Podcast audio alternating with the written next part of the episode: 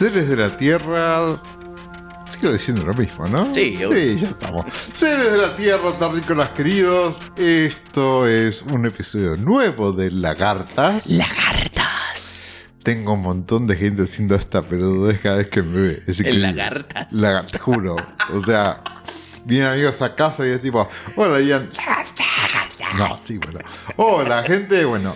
Nos tomamos unas pequeñas vacaciones. De algunas medio forzadas, porque de repente sí, porque Facundo la semana pasada este, le cayó mal un ratón. El polvo rojo. Me tiraron polvo rojo y bueno, nada, ya que estoy. Así que bueno, estamos acá de vuelta y como terminamos las dos miniseries, ahora arrancamos con la serie de televisión y estamos como ahí, ¿no? Estamos poniéndole mucha onda. Estamos poniendo onda, igual todavía no estamos poniendo la onda que vamos a tener que ponerle. Yo no te explico, vamos a cubrir en el episodio de hoy en contra de lo que prometimos. O sea, pensamos mejor esto y vamos a cubrir solamente el episodio 1 y el episodio 2 de la serie de TV. ¿Qué pasa? Este es el arco que conecta con la segunda miniserie, con la batalla final, y nos pareció como que era había que darle importancia, digamos, a cómo se cierra esta historia, cómo se conectan. Y bueno, y acá estamos, vamos a cubrir en vez de cuatro, dos episodios. Después seguro va a seguir esto porque nos encanta, pero le vamos a tener que poner una onda, me No, parece. le digo, vamos a tener que, que- Me parece que sí, porque ya a nivel eh, visual ya es difícil. No sé qué pasó en- No, con el HBO, nivel- pero El nivel visual es que la serie no está restaurada. no está restaurada. No está restaurada. O sea, lo que, lo que vemos es eh, lo que fue la copia para DVD en su momento, pero la restauración HD que hicieron las dos miniseries no está, en, ese proceso no, no está en la serie de TV y todo parece como mucho más barato y difícil de ver. Eh, sin embargo, vos viste, toda la primera secuencia es una continuación directa de lo que se filmó para la serie anterior. Eso está filmado con las mismas cámaras, o sea, la- al nivel producción es exactamente igual, pero sin embargo estamos viendo calidad de culo, pero porque no tuvo un proceso de restauración como si tuviera las miniseries. Claro. Martin, take us home, ¿no? Y ahí estamos. Estamos. Y sabes que arrancamos haciendo el chiste de que tenemos que ponerle onda, pero la verdad que el primer episodio está muy bien. El primer episodio está muy bien. Estamos hablando de Liberation Day. Hace un salto de un año de lo que es la, serie anterior. Y mm, me parece que lo que tiene la serie es que al ser formato serie y, tener 19 capítulos, que sí, yo ya sé que es inconclusa la serie, eh, supongo que fue cancelada, tiene un montón de... eh, al tener ese formato mucho más extenso, tiene un montón de capacidad para eh, expandir muchos conceptos que habían quedado medio en el tintero. Y personajes. Acá tenemos, no quiero decir la palabra plétora, pero tenemos como un bombardeo de conceptos nuevos. Sí. Eh, entre los que se incluyen el medicamento, que es la, la píldora, que están usando los lagartos buenos para vivir entre los seres humanos. Lo tenemos a Will y lo tenemos a Martin. Eh, Willy, que es mesero, y Martin, que es camarógrafo. No, no, no, Ay, hermoso, hermoso, hermoso, el nivel de, de- de, no sé, de, de- no quiero volver a lo de Camp y Kish, pero el nivel de, de, de B, de, de cosa B, pero de B larga. Bueno, es que en realidad podemos hablar de búsqueda artística, o no sé. Pero digamos que la- esto es súper explotativo de cada una de las cosas que funcionaron bien en las dos miniseries. Y es como exacerbado y llevado. Eh, en su momento hablamos de la diferencia de Camp y Kish, ¿no? Como el Camp no era deliberado. Sí, si bien hay una ejecución del camp, luego el, camp original era una interpretación de esa sobredimensión de los sentimientos, de la, imagen de la mujer fuerte, las sombreras, etc. Y después hubo una cosa deliberada, sí, de reproducir ese camp. Cuando está llevado al extremo de esta manera, esto ya es Kish. Claro, esto ya es Kish. Esto ya es Kish. Esto ya es Kish. Y porque todo, y todo empieza con este el, que, lo mal que le hizo la humedad a Diana. este, hay una pelea de gatas, básicamente, entre Mike y Diana en el piso. Mike, bueno, la persigue, eh, vuelven a, la Tierra con la nave, descubren que Diana se escapa en, en una de esas las navecitas, los fighters. Me da mucha risa la cantidad de caras que pone Mike. O sea, es como que él maneja la nave con la cara. Es- Me está- mm, todo el tiempo. mm, Yo estoy retorciendo mi cara. Sí, claro, esto es audio. Eh, p- Facundo. pero, pero yo creo que con el. Sabi- O sea- viendo la serie y escuchando mis ruidos, la gente se da cuenta que estoy haciendo cara de Mike Don- Donovan. Igualito a Donovan. Sí, Igualito. igual, igual. A ver, a ver, parate que quiero el bulto. A ver. No, no lo tengo tan apretado el pantalón. Bueno. Eh, pero tiene, tiene esas cosas de, de- de- de- nada, es muy- todo muy, muy, muy berreta y al mismo tiempo Hermoso. sigue siendo a mí B. me es hermoso. Sigue siendo, es que Y- sigue siendo igual, esta persecución que, Sí. tiene- que se caga la caga, le recaga a palo a Diana, La- que en un sí. momento le intenta ahorcar. Y ella le y pone saca los la ojos. lengua y los tiros y le gruñe. Y Le tiene- gruñe, le gruñe, no y saca la lengua, y pero le gruñe. ah, los ojos. Los imaginaste. Eso, Sí, eso los ojos. eso fue tu fantasía. Sí, no, tiene igual tiene los Claro, ojos. sí, le pone y los ojos. y es una- Y, y hace una cosa medio. pa- pa- Yo por un momento pensé que como que le iba a hacer un control mental, alguna cosa así, ¿no? Porque él como que se frena en ese momento. Y mientras hay dos cazadores que están observando toda la situación, todo muy random, y tiene ese momento, es maravilloso, el- la transición que hay entre que le disparan a Diana, suponemos, y los fuegos artificiales. ¿Viste esa escena? Sí. Es tan berreta que me encantó. O sea, es, es una transición totalmente falopa. Pero ahí es donde eh, está el salto de tiempo y estamos festejando el Liberation Day, que es cuando finalmente pudimos ser libres de los extraterrestres. O sea, que estamos están celebrando la huida de los extraterrestres de la Tierra. Y ahí lo tenemos, eh, hay como una cobertura y lo tenemos a Elias convertido en, en un entrepreneur, ¿no? Sí, Como un, influencer. un influencer. Influenza. Sí, tiene, tiene un... No, ya, ah, lo, lo de, lo de Elias podría haber sido cute. Es medio una cagada. Porque el nombre del restaurante es Creole. Creole. Sí, Cosa que. Nada, chico, uno te pido. sí. Porque además es como que él tomó el copyright de los rebeldes y, y te patentó todo. Porque te hizo zapatillas de rebeldes. Eh, este, Space Buster, algo así se llama. sí, Astro Buster, ¿no? Sí, una marca, marca como, es- tiene ropa, todo. Eso no, Space no- Buster. No, lo noté porque me pareció tan Sí, ridículo sí, sí. que no está en mis sí, sí. notas. No, incluso eh, está haciendo una película que se llama Lizard Kill, creo que es. Ah. es los lagartos le pusieron la traducción. Eh, no, no, no, es todo muy, muy... no sé, es, es una cosa muy extraña. Eh, pero bueno, y lo tiene ahí trabajando a Willy, que tiene, eh, que nada, es lo mejor de los dos capítulos, estos primeros que vimos. Las apariciones de Willy son muy ¿A graciosas. vos te gustaron? A mí, Ay, a mí me hicieron reír, sí. a mí me hicieron reír, pero me dio medio bronquita también. De que lo, lo, lo toman muy para la que chacota. tiene- lo que tenemos un personaje que por ahí tenía como un montón de cosas para explorar, siendo. Sí, primero, empecemos por, yo creo que todavía no está revelado, en algún momento lo voy a comentar, que es un reptil vegetariano. Sí. Empecemos por ahí. Segundo, nada, se murió Har- Harmony. Teníamos como un montón de cosas para explotar de, de este personaje, del Sí. lugar que ocupa, y es medio como el comic relief, pero demasiado comic Demasiado relief. comic relief. Pues son chistes de pedos. O Sí, sea, sí, sí. es este, es café fashion.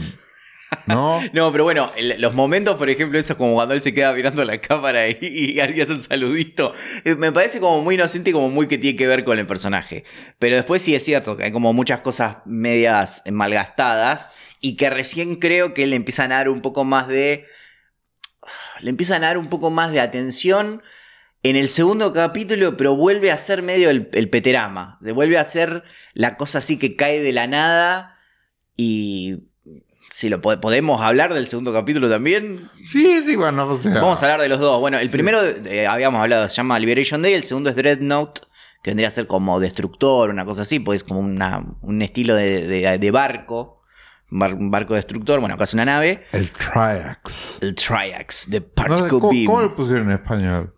No, el Triax, sí. Ah, le dieron Triax. Sí, eh, Pero yo la veo subtitulado, o sea, es eh, el Triax. Bueno, pero en Pero su- sí, en el pero subtítulo dice Triax. decía Sí, sí, ah, sí, bueno, está. No, no, está bien, está bien. El, rayo de partículas Triax. Triax. Bueno, Eh, yo creo que, si vamos a mezclar todo, vamos a organizarnos un poquito, Facundo, por no, eso es un quilombo. Igual a la gente le gusta el quilombo. sí, le gusta. Le gusta el quilombo. Le gusta el quilombo a la- quilombo a la gente, sí. La carita. Eh, yo quiero hablar de la presentación. Ay, es muy pedorro. Porque esto es una presentación pedorra, pero de repente la presentación es arranca con Diana. ¿no? Está bien, sí, Butler, B larga, alfabético, es la, es la- Sí. la que tiene el primero. Pero es tipo, es la serie de Diana. Es la serie de Diana, totalmente. La serie de Diana, que ahora tiene rulos, porque pasó un año en la Tierra y la humedad la mató. Eh, pero en la serie de Diana aparece ya eh, June Chadwick, que es Lidia. Oh. Que vos venías con quién carajo es Lidia. Yo venía con quién carajo es Lidia. Y Lidia es, eh, es el glam rock total. Lidia es británica. No, me encanta, me encanta. Yo, claro, cuando yo la vi, todas las veces que la vi, que, la, que leí en televisión, en algún momento cuando la vi, pero no me di cuenta o no lo tenía presente. pero lo veías en español aparte. Sí, pero cuando no la vi doblada, que la Claro. vi, que la, la tuve que bajar en algún momento, eh, no había caído que Lidia es británica. Y es. es una loca- En serio. y es Tiene- hermoso. No, todo, todo, aparte su, su voz de. Su voz es, eh, su voz y sus líneas son muy de ciencia ficción de. ¿Cómo se llama? De flea market. O sea, es muy como- Es dinastía, es todo Sí, sí, todo sí. es esta- Pero es todo, es todo Y muy. se odian y se miran, y el pelo, y esa. No, eh, amo, No, y ella, amo. ella, en serio, ella parece que salió de, no sé, de Heart, de alguna de esas bandas. Pero tiene esta cosa muy de, de, de, mm, de rockera o de mina que aparece en un video de eh, Poison. ¿Viste? Una cosa así como muy, muy eh, montada en, en todo esa, ese ese estilo glam rock fuerte, power. Y el nivel de maquillaje que hay, yo no sé si es por la saturación de los colores, por no estar restaurada, pero es mucho maquillaje. Es mucho. Julie en un momento casi me agarra como me agarra un seizure. Bueno, eh, esto, esto va a hacer saltar mucho en el futuro, pero cuando se despierta Elizabeth, está maquillada Uf. para el cumpleaños de 15. Uf.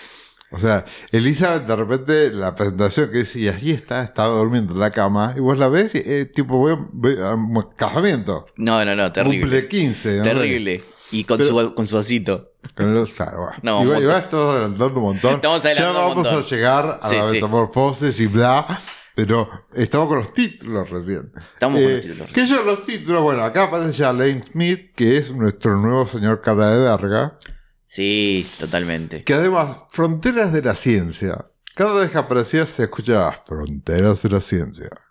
En la versión doble del español. Ah, claro. Entonces se veía el edificio Fronteras de la Ciencia. Y eso, yo me había olvidado de su existencia. Y para mí fue un flashback a mi niñez Claro. y Fronteras de la Ciencia. Pegaste un viaje fuerte. Re un viajazo. Bueno, señor Cara de Varga, que después, bueno, vimos.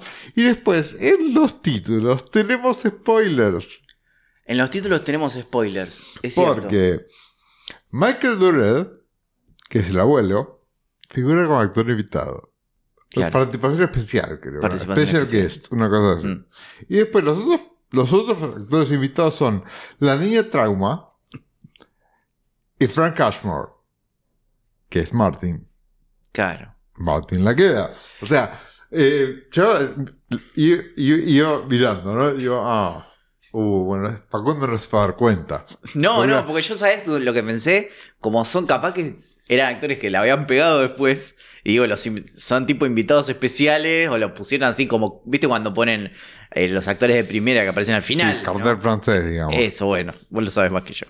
Eh, es- lo que es- esto es tener a alguien que sabe en el podcast, bueno. No, Eh, igual el cartel francés es en teatro. Bueno, no el- importa, el, pero desta- vos el destacado que va en un recuadro, Claro. Que es ahí, por ejemplo, la primera vedette. Claro, Cartel bueno, yo pensaba así, viste, como una cosa así. Pero no. Pero no, es porque, es spoiler. porque la quedan. Es porque la quedan. Pero bueno, hablaremos, le dedicaremos un momento después a, a estos, a, a los personajes que se nos van. Uf. Haremos el. In memoriam. Memoriam y In Lagartam. Ven que somos dos pelotudos. Somos dos pelotudos. eh, nada, igual si llegaron hasta acá, gente, la culpa es de ustedes. La culpa es de ustedes. Hagamos, digamos eso. Sí, totalmente. Vos sabés lo bien que le queda la remera de B a Facundo. Pues no sé si estuvieron viendo las historias de Julián en, el- en los últimos días. Estaba con una remera de invasión extraterrestre que la tengo yo ahora. No, porque en esta casa, sacar la ropa, tenés premio. Sí, así que bueno, nada. más o menos así, Más digo, o menos fue así, Sí, no saca- voy a negarlo. Sácate la ropita. Y, bueno, Sí. y ligó remera. Y ligué remera, así que estoy con mi gorra. Con mi gorra nueva, porque la anterior eh, la, la dejó- la heredó mamá, mamá lagarta. Claro, pero explica cómo fue Voy a, eso. contar, voy a contar algo. Yo había hablado de que mi vieja es mi primer punto de contacto con B. Y me, me ha pasado. Voy a, voy a hacer el momento cursi de- del capítulo. Pero me ha pasado que de repente a través del podcast eh, se han surgido como nuevos canales de comunicación con mi mamá, que los tuve siempre, o sea, somos dos personas que hablamos mucho, pero nunca habíamos hablado tanto de, una, de algo que, que sea en común. Entonces, mi hija es fanática de dos cosas que yo sé, la profecía y ve invasión extraterrestre. Y yo que B no la había visto nunca. Y la profecía no me acuerdo si la vi. O sea, creo que vi la primera nada más, la de Richard Donner. Y ahora, bueno, nada, hay toda una cosa de, de- de charlar todo el tiempo de B y de las lagartas. Me dice, ay, ¿vas a grabar las lagartas? Es como lagartas, lagartas, lagartas. Entonces, nada, es como una cosa así de, de connection, un punto de conexión con mi vieja que, nada, yo lo festejo mucho. Le mandamos un beso. Le mandamos un beso grande a Moni. Dale, bueno, y ya que estamos en el tren del ofendimiento, Sí. este, yo te quiero contar hace dos episodios, eh, espero que lo recuerden, nos contaron una historia de invasión extraterrestre en la niñez, ¿te acordás? Que estaban en la isla. Bueno, lloramos El, todos. el audio fue. Lloramos todos. El audio. Bueno, este era el mensaje de Nahuel Muñoz que nos contaba sobre su niñez en la isla del Delta de Paraná y cómo lo vivieron y esto que nos hizo llorar a todos y bueno, apareció un amigo, sí, de la niñez de Nahuel que compartía estas experiencias y que decidió sumarse también al podcast. Así que vamos a escuchar esta historia y vamos, primero nos va a dar como más background de qué es lo que estaba pasando, o sea, nos va a ampliar el, el universo y nos va a hacer sonreír un montón. Así que eh, lo escuchamos ahora y después nos vemos. Esta historia está relacionada íntimamente con la historia de Nahuel. Yo no me acuerdo de haber visto un capítulo entero de Invasión Extraterrestre. Sí me acuerdo la sensación permanente que vivíamos en nuestra infancia, en la isla, en la esquina de Arroyo Brazo Largo y Arroyo Ibicuicito, en el delta entrerriano, la presencia inminente de una invasión extraterrestre. Lo escuchábamos en cada publicidad de esa serie que hacía furor en todos lados. Lo veíamos cuando nuestros padres nos mandaban a dormir y nos acercábamos al costadito del comedor mirando desde nuestro cuarto un poquito de la serie. Pero también lo veíamos en las revistas, en eh, las, los patrucitos, en las... en- todo hablaba de, de los extraterrestres. Y en esa infancia, en la isla, en la soledad de la isla, en el silencio de la isla, cuando anochecía, moría el día. Pero moría literalmente. Iba bajando la luz, los sonidos se iban aplacando. Y desde ese silencio y desde esa oscuridad, emergía todos los días mirando hacia el sur algo que nosotros soñábamos que era un platillo volador. Muchas luces que hacían una, una curva muy, muy poco pronunciada. Y para nosotros era una nave nodriza. A lo lejos veíamos entre los árboles y entre el silencio de la noche el puente Zárate de Brazo Largo, sus luces, que emergían como una nave espacial. Todos estos recuerdos fueron gracias a lo de Nahuel, gracias a lo de ustedes, gracias a, a recordar Ve Invasión Extraterrestre. Muchas gracias. Tenemos este Día de la Liberación en el que lo tenemos por un lado a Elias, los tenemos a la presentación de lo que es Science Frontiers, Fronteras de la ciencia. Fronteras de la Ciencia, donde tenemos a nuestro nuevo malo, ¿no? Cara de verga. Cara de verga, que es Nathan Bates. Nathan. el, el CEO. Hay acá un villano muy eh, Robocop, ¿no? Es muy eh, capitalismo malvado, muy malo de la voz OCP de Robocop. El típico villano de los 80, empresario que está, en te imaginas, en el penthouse y no sale del penthouse, o sea, está como en su oficina y no sale de ahí, siempre con todas cámaras alrededor, como todo muy gran hermano. Pero que acá lo tenemos eh, con Julie y. Aparece con Julie y con Mike. Mostrando que están desarmando tipo la nave nodriza. No, lo que sucedió fue, estos, es, la empresa de ese tipo de fronteras, de la Fronteras de ciencia, la ciencia. Fronteras del Siglo lo que hizo fue este, capitalizar, digamos, la producción de polvo rojo a nivel mundial. Claro. O sea, se transformó en potencia, justamente por esto. Y además tomaron, digamos, la concesión, digamos, el de, contrato, lo que, sí. de lo que hizo Estados Unidos fue capturar la nave nodriza, que es la que trae Mike, digamos, la, la que trae Martin, en Claro. realidad. La que Esa estaciona na- Martin. sí. Esa nave nodriza. Y a partir de ahí, digamos, Julie a la cabeza, que era la, en un momento la ex líder rebelde, Sí. qué sé yo, científica, no sé qué, que están tratando de desasnar la tecnología marciana, digamos, marciana. bueno, De, sí, de Sirius. de Sirius, que en teoría era lo que ellos nos venían a prometer, que era la vacuna contra el cáncer, el avance de no sé qué, la, la polución, me sale el- la, la- la contaminación, Sí, y qué sí. sé yo. Eh, nada, o sea, está posicionado el tipo, pero el tipo es un mercenario tremendo. Total, y encima no pueden avanzar porque hay supuestamente una ¿Cómo? serie de, eh, de, de cosas de seguridad, de, de vallas de seguridad Puestas por Diana. puestas por Diana, obviously, eh, que hace que ellos no puedan de- destrabar todos esos secretos que tiene la nave y llegar a sus, a sus más profundas eh, cosas. Eh, A todo esto también, que en algún momento lo mencionaste vos, eh, también desarrollan la píldora, digamos, que es la que tienen que tomar cada 12 horas, ¿no? cada 12 horas la tienen que tomar los, los, Los- los los lagartos. lagartos. Los lagartos que quedaron viviendo con nosotros. y- Claro.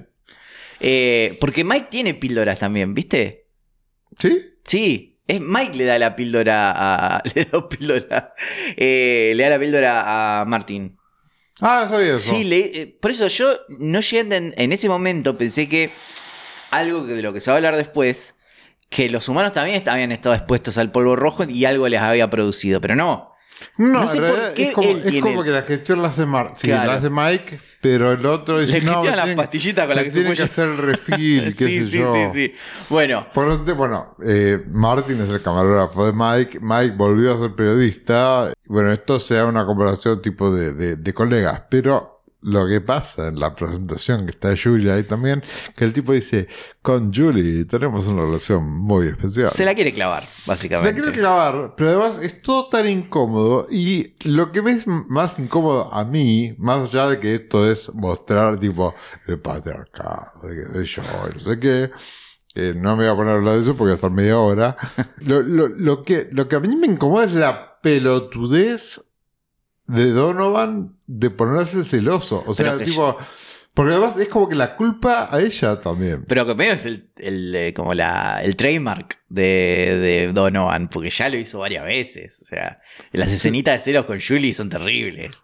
Es, a mí me- Es un Sí, apaga el cerebro. Mal, Es- sí, es sí, sí, ahí- cuando ahí- se pelea con Michael Ironside. Bueno, yo no, ahí me encantan, pero. Todas las escenas brigada A, pero. No, no, acá las escenas de celos. eh, Es como decís vos, para mí me parece que todo lo, todo lo que es escena de eh, telenovela en la nave queda re bien. Y cuando ya es entre humanos, no, no nos importa un choto. Claro, tal Es cual. totalmente. Pero eso lo dijiste vos y me parece perfecto. O sea, es como que al ser extraterrestres te interesa ver to- toda esa cosa humana y pelotuda de las intrigas, o de las intrigas de poder, o la, cuestión de, política que hay entre ellos. Pero después cuando, bajan todo el tema a, lo amoroso entre los humanos, es como, dale, ¿verdad? ¿De verdad? Sí, porque además también no- nos eh, establecen que lo- al, al hijo de a John lo mandaron tipo a un internado. Sí, en, en- en Ohio. Pero, pero lo- como que lo ve los fines de semana, es una cosa así medio rara y como que él no se encuentra con Julie porque tiene que ver al hijo y Julie es como que otra la deja colgada. Esto, esta, esta cosa los chupa un huevo. Dale, los, chupa, los chupa realmente un huevo. Pero bueno, va a haber más cosas que nos van a chupar más un huevo y que vamos a tener que seguir viendo. Eh, porque la serie sigue. A La serie todo- sigue. A todo esto, hay un encuentro que yo dejé, dije, yo, en mis notas es que hable Facundo, que es Michael Ironside más cara de verga. Más cara de verga. Bueno, Nathan Bates, eh, full malo de Robocop. Mira la, la secuencia, porque hay. Tenemos a, a Robert y Robin que están con Elizabeth en, en el rancho. Están ahí gua- guardados. Cae la, caen los, los paparazzi y le quieren hacer una entrevista a nuestra querida Peterama, Niña Trauma. Acá le vamos a decir Niña Trauma hasta que sea adulta. Cuando sea adulta se va a convertir en Peterama. Ahí está. ¿Te? Me encantó. Bien. Eh, Niña Trauma o The Star Child, como le dicen ellos. Ay, los odio, son los tan- odio. Tan vergas. Porque además es el padre Andrew. Mal. Total, Star Child, la- concha de tu madre. Eh, Igual, nada, yo te digo, en el imaginario el recuerdo que tiene la gente de la serie, y lo estoy viendo por los mensajes que me llegan, ¿sí? Y por los mensajes que mandaron de audio, que muchos los edité para Claro. que vos no te enterás cómo sigue la historia. Sí. Mucha gente hablando de Elizabeth, Sí, mucha sí. gente identificándose o recordando lo que las cosas que hacía Elizabeth. Y es como que, te digo, personaje favorito, ¿eh? Sí, Eh, yo creo y que debe estar entre eso. Diana y Elizabeth, porque Y yo te digo, la vamos a odiar, además la vamos a reodiar nosotros. me imagino. Pero, pero no, no, se transforma en un personaje y es como que todos recuerdan, no, porque cuando Elizabeth hacía la magia. Ay, y cuando esto. Y están todos muy en esa, ¿viste? Yo digo, pero la serie de otra cosa, Chicos, ¿viste? claro, es una serie de ciencia ficción, de vuelta. Claro, cuando bueno, bueno. mezclas. Acá, acá ya, ya es como que. Esta, No, bueno, acá esta la serie, ciencia ficción, esta sí. serie, esta Sí. serie ya Esta no. serie ya no. O sea, es de ciencia ficción, pero bueno, acá ya el tema de los elementos mágicos, espirituales y religiosos empiezan a dar vueltas y de repente la Star Child además tiene importancia porque tiene el ojo de Sayo metido en la concha, no sé cómo es, pero de repente tiene una, tiene una verruga en los dedos y es, ¡Ay, y qué es la, horrible! y es la, elegida y no sé cuánto. Así ay, que es tan peterama todo eso. es re Es re peterama. Y se va a transformar mucho en eso, además. Va a virar mucho para ese lado. Y eh, nosotros la vamos a sufrir un montón. La gente va a escuchar este podcast solamente para escuchar potear. Sí, y les va a encantar, ¿no? Tipo, ah, todo boludo, mirá, eh, la serie que está buenísima que voy a contar al chico. ¿Por qué es esto? O sea, eh, se pone todo muy bizarro.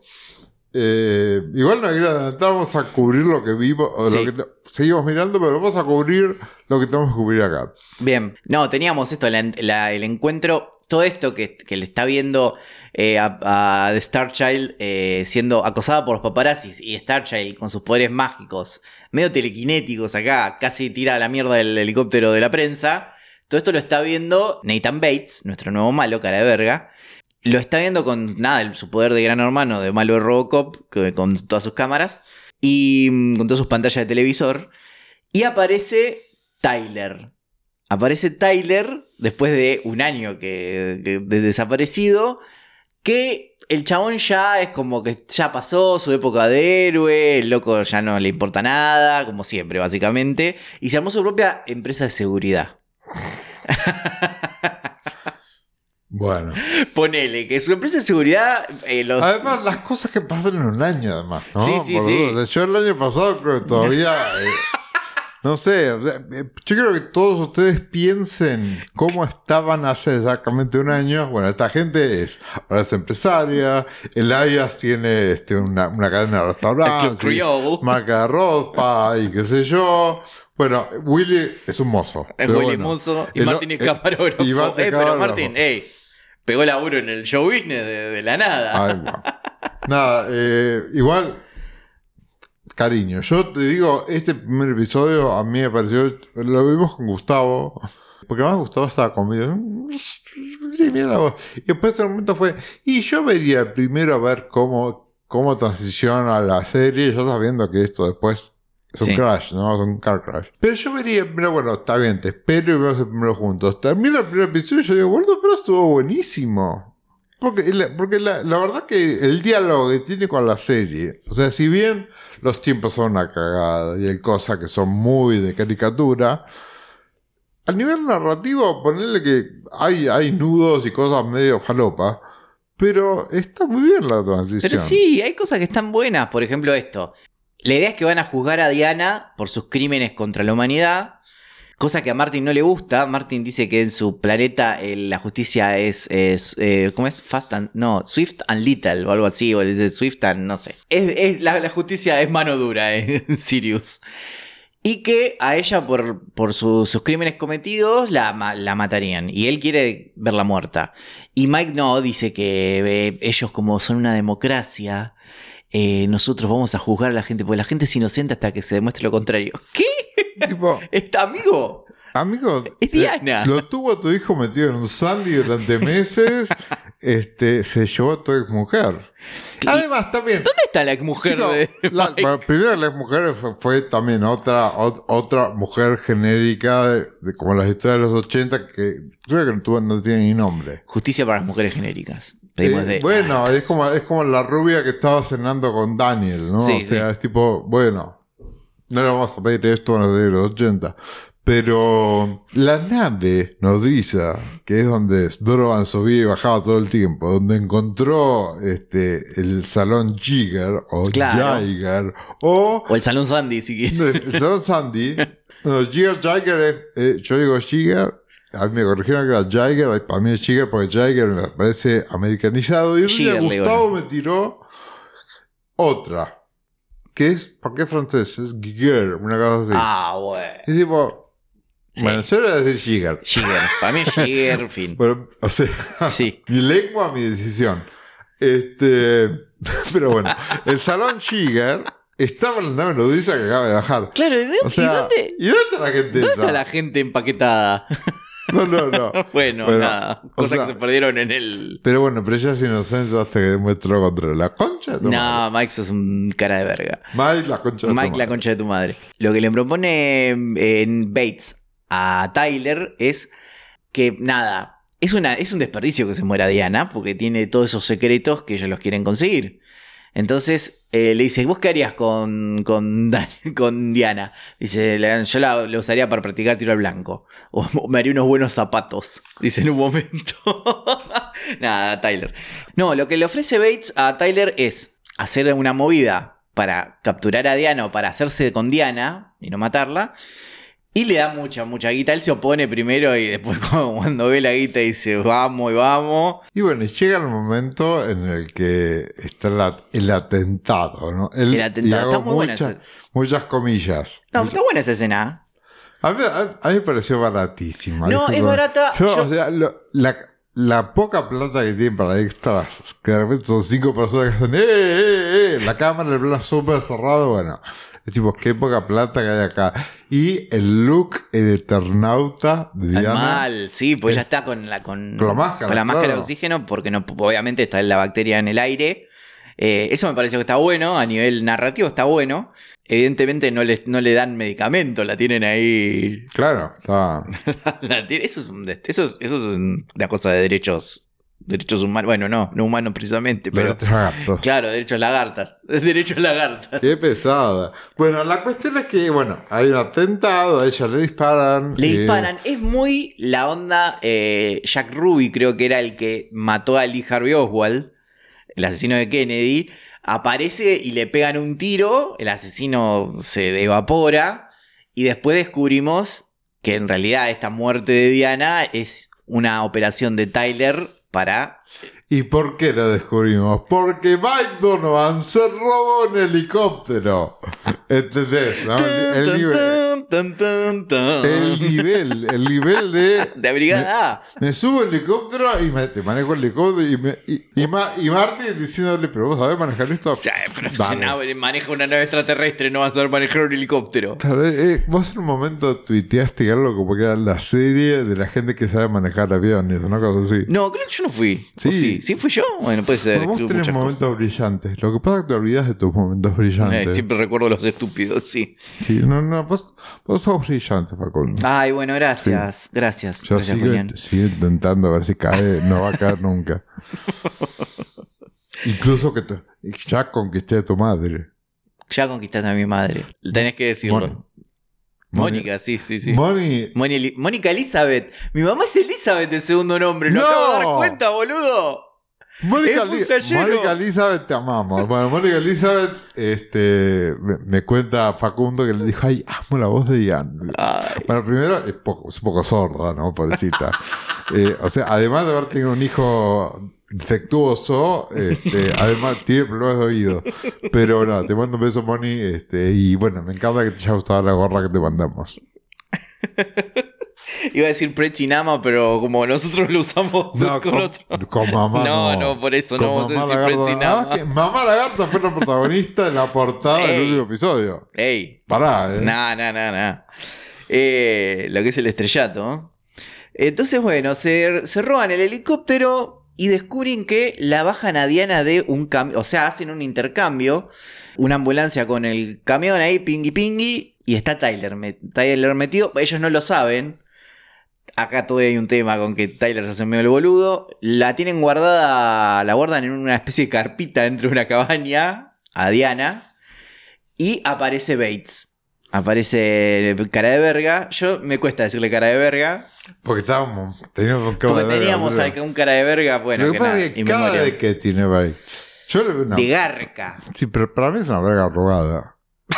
Bien, bueno, yo no- no sé. Ah, no. Ay, claro, como Facundo no sabe tanto de vergas. No, claro, pero nunca me la veo. Oh.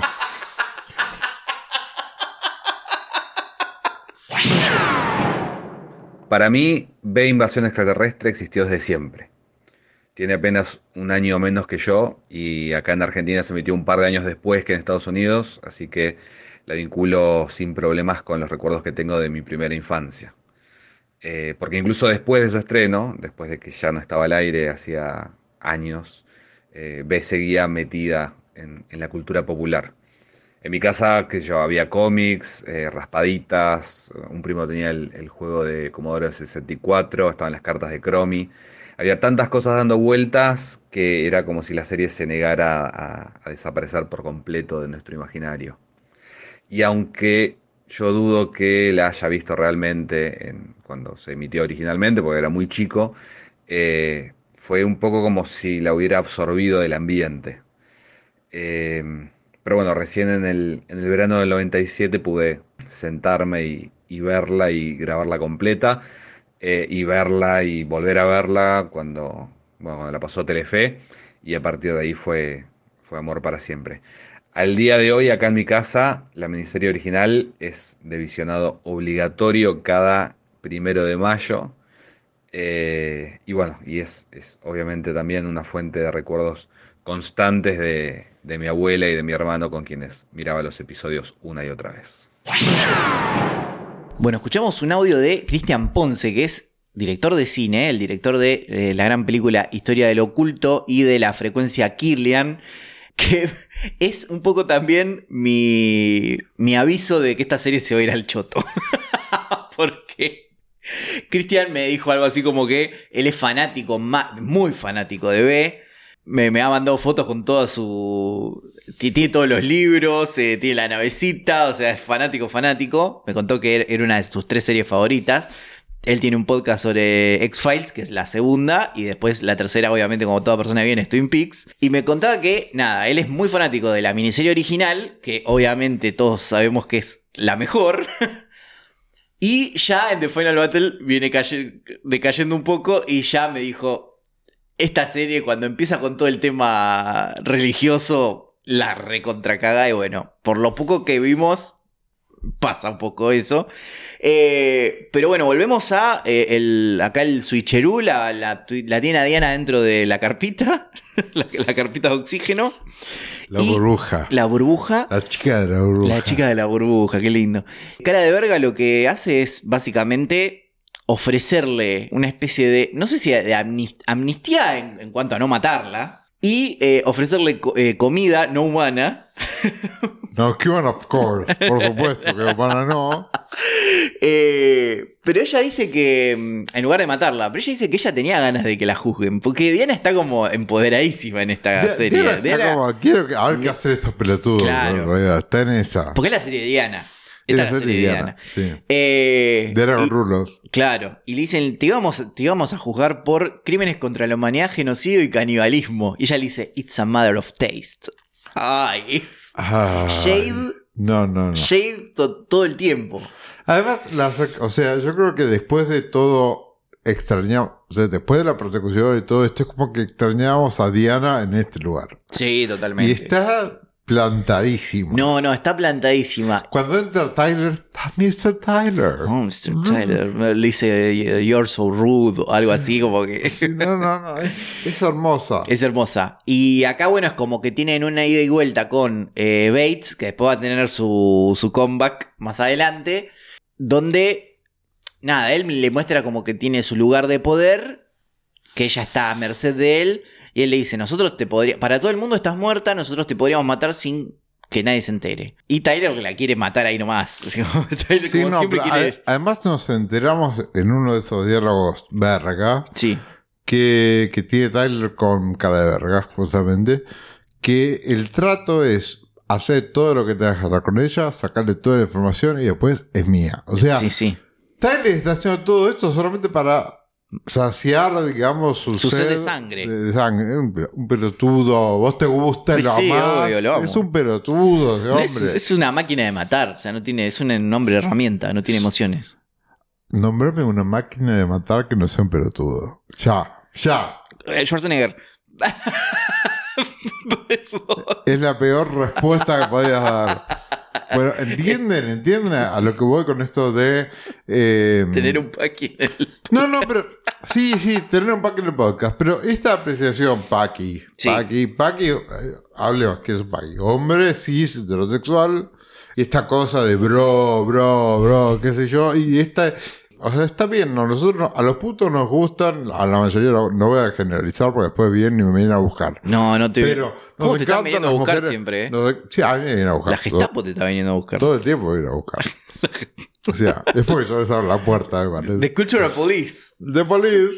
Este, a nosotros nos gustan las mujeres fuertes, el camp y qué sé yo. Pero esta cosa, o sea, lo, lo- el opuesto que sería de- del camp es este. Sí, yo creo que hay un endiosamiento de la violencia Y y de, las- de los atributos. eh, sí, bárbaros. Bárbaros. bueno, o sea, Sí. para mí, este hombre es un pelotudo. Y, vos dices, ídola. Y me sí, tocó, pero aparte. No, no me tocó. con Tyler. No me toco. Pero es que también me parece que Michael Ironside es, es, es, es los 80. Es los 80. ¿Sabes que eh, había tomado una notita de que el productor de la serie es Steven de Souza? Vos me ¿quién carajo es Steven de Souza? Es el guionista de Comando, de 48 horas, de Duro de Matar, de Beverly Hills Cop 3. Y La el, 3. Y el dire es, es buenísima la 3. a mí Sí, me encanta la cuál- 3. Es la de Wonderland. Yo las vi todas, boludo. Sí, O me sea, encanta. Yo me vi todo el cine de acción de los 80 porque además mi viejo fue siempre muy fanático de estas películas y durante mucho tiempo el compartirlas, para mí también, Claro. lo que vos te pasa con tu vieja con B, Sí. a mí me pasaba con este tipo de películas, yo me las vi todas, las disfrutaba de Sí, chico. bueno. ¿eh? Yo ahora de grande no sé cómo sería mi relación con ese Yo tipo. creo que, una- que uno la Pero- disfruta desde un. Pero yo creo que yo te miro, o sea, hace muchos años que no la veo. Pero yo creo que yo hoy te miro duro de matar y ahí me va a parecer un peliculón igual. Bueno, es que sí, Duro de Matar es un peliculón. Claro. De- es como de, me parece que es de las que más eh, sobresalen de lo que es el cine de acción porque te muestran otro punto de vista del héroe de acción. No yo, es tengo, el, yo tengo muy presente Duro de Matar dos. La del Que es la de aeropuerto. los sí. aviones. sí, sí, sí, sí. La tengo muy presente. Pero vos lo tenés ahí que es, es, es como el héroe recio pero vulnerable. Al- vulnerable a las heridas, no estamos hablando de algo emocional, ¿no? Pero no es este Schwarzenegger que no tiene una herida en toda la película. No, no, a- a- lo cagan a palo todo el tiempo. No, eh, pero aparte lo que quería decir es que Sousa es el director de una de las peores películas de la historia para mí, que es Street Fighter, la película. Ay, se con Jean-Claude Van Damme y Sí, sí. Minogue. Sí. Eh, y Raúl Juliá, que es lo mejor que tiene la película. Pero qué película de mierda. Qué cosa Raúl Juliá, o sea, que paz descanse, ¿no? Sí. Pero ha hecho. eh, es tan bueno el tipo, pero ha hecho cada verga. Yo O en sea, igual- algún- yo creo que en algún momento el tipo tuvo que pagar las expensas Claro, y lo, sí, que, sí, lo que llegaba lo hacía. Pero Street Fighter. No, Street Fighter es, es como el otro, el otro lado de eh, la- los Locos Sams, que los Locos Sams para mí es No, bueno, pero luego sabes, Camp Puro, No, es, es una maravilloso. belleza, es sí. una belleza. Eh, pero. Luego sabes dos, con Y David. Locos De- es bueno, el personaje de cu- cuando Camp, ¿qué es el Camp? Es el personaje de. Debbie, yo quería Malibu Barbie. What about Debbie? What about Debbie? Debbie es Camp puro, es, o sea, la definición de Camp es Debbie. Claro. exacerbado y que yo y se hace cargo de esto. Y es un poco trasladándolo, tomando distancias y filtros y todo, no es para que lo analicen esto con un paper, pero es eh, Diana y Lidia.